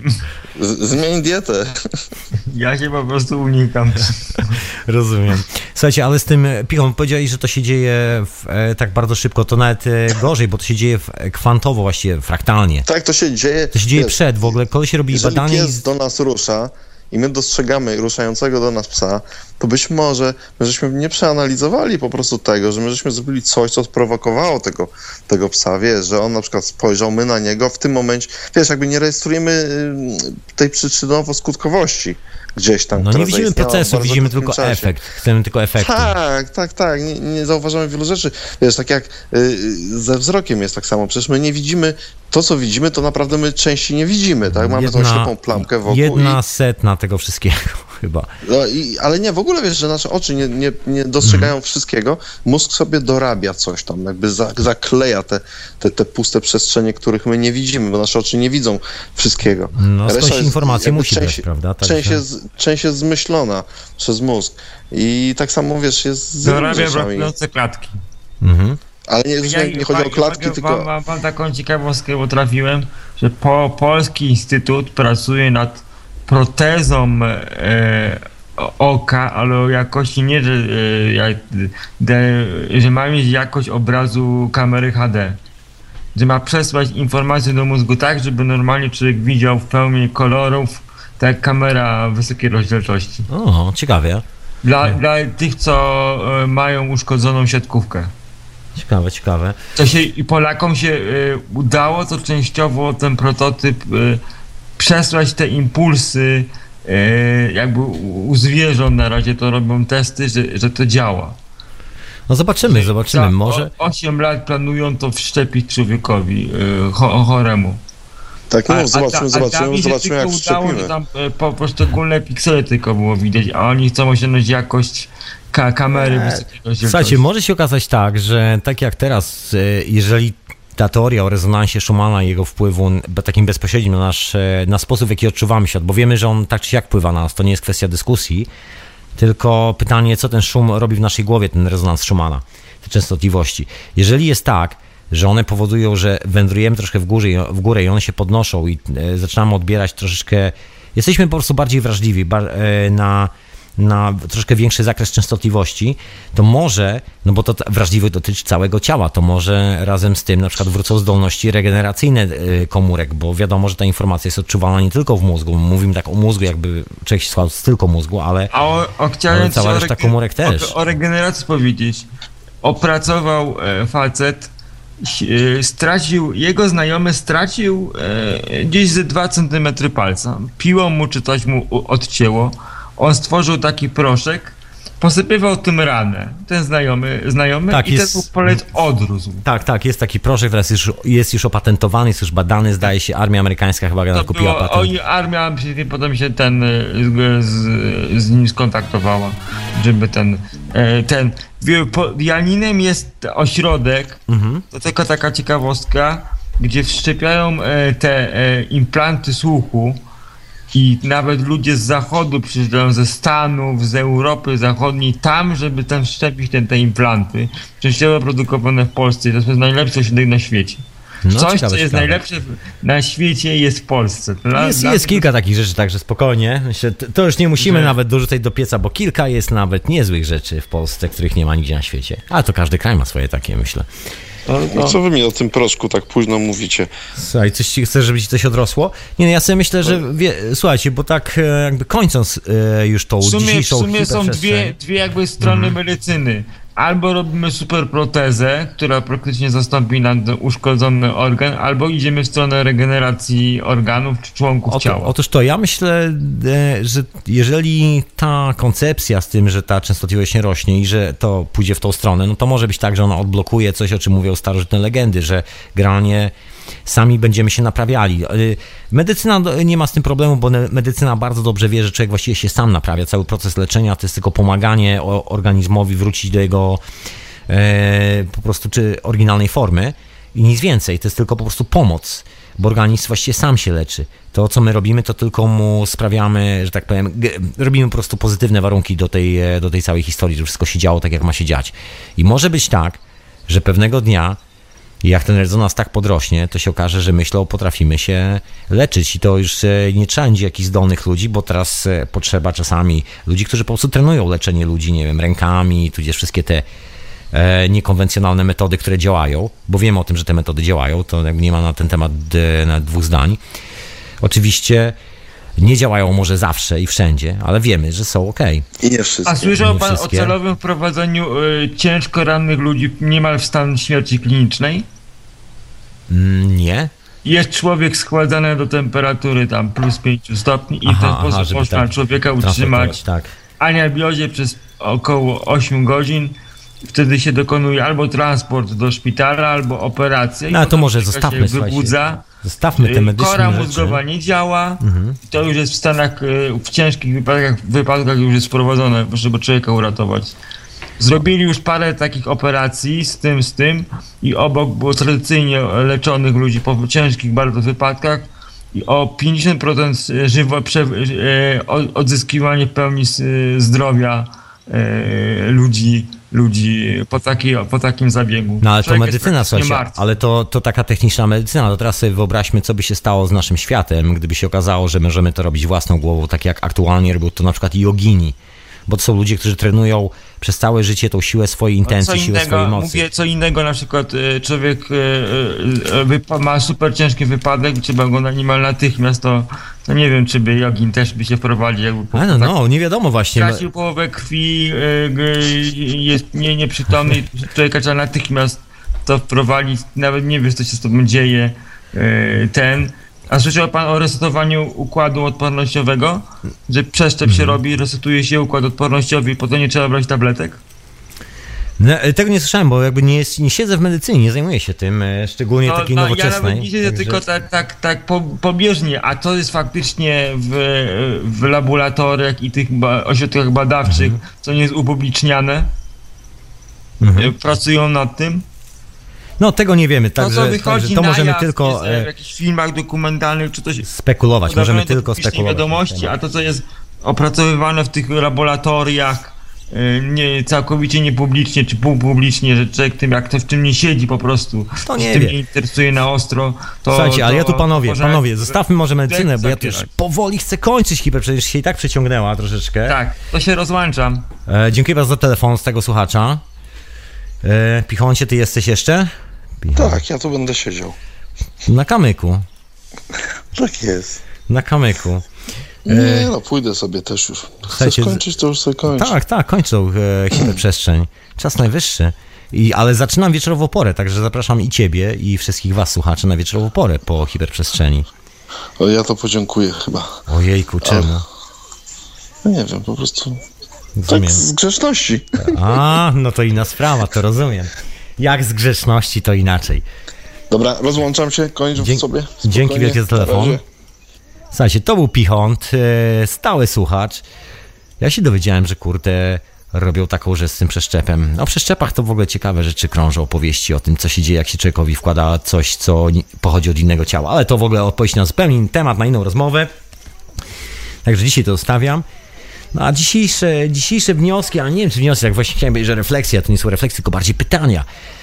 Czy może zmierzamy właśnie w takim kierunku, że się okaże, że możemy spokojnie na półkę odłożyć wszystkie te takie bardzo skomplikowane, zaawansowane technologiczne rozwiązania, które nawet e, służą temu, żeby podtrzymać nam życie, jeżeli zdarzy się jakaś katastrofa z nami. Trzeba będzie po prostu pomóc, żebyśmy nie zeszli z tego świata zupełnie niepotrzebnie.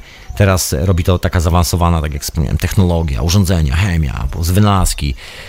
E, bardzo zaawansowany świat panów w białych kitlach i maskach na twarzy. A może za jakiś czas, jak ta częstotliwość wzrośnie, się okaże, że no potrafimy robić to samoczynnie, po prostu myślą, tak jak jaszczurka, której odrasta ogon. Więc ja bym to porównał do sytuacji, słuchajcie, z aborygenami. Aborygen sobie idzie przez e, tą swoją sawannę czy pustynię, w momencie staje, kopie dziurę i tam jest woda. On po prostu wie, że tam jest woda, nawet jej nie szuka, on po prostu idzie, o, tu jest woda, kopiemy. To się napije wody. My nie mamy takich e, umiejętności. My używamy jakichś. e, No, czasami się zaprasza ludzi, którzy mają takie umiejętności, żeby z różdżkami chodzili, ale nasz współczesny świat, robimy zdjęcia satelitarne, mamy strasznie skomplikowane maszyny, niesamowicie skomplikowane technologie, żeby sprawdzić, jaki jest ten grunt, czy tam potencjalnie będzie woda, czy nie, czy będą cieki, czy nic nie będzie. I jak człowiek kopie studnie, to nie jest na 100% przekonany, czy na pewno tam będzie woda. Natomiast taki aborygen nie ma z tym żadnego problemu.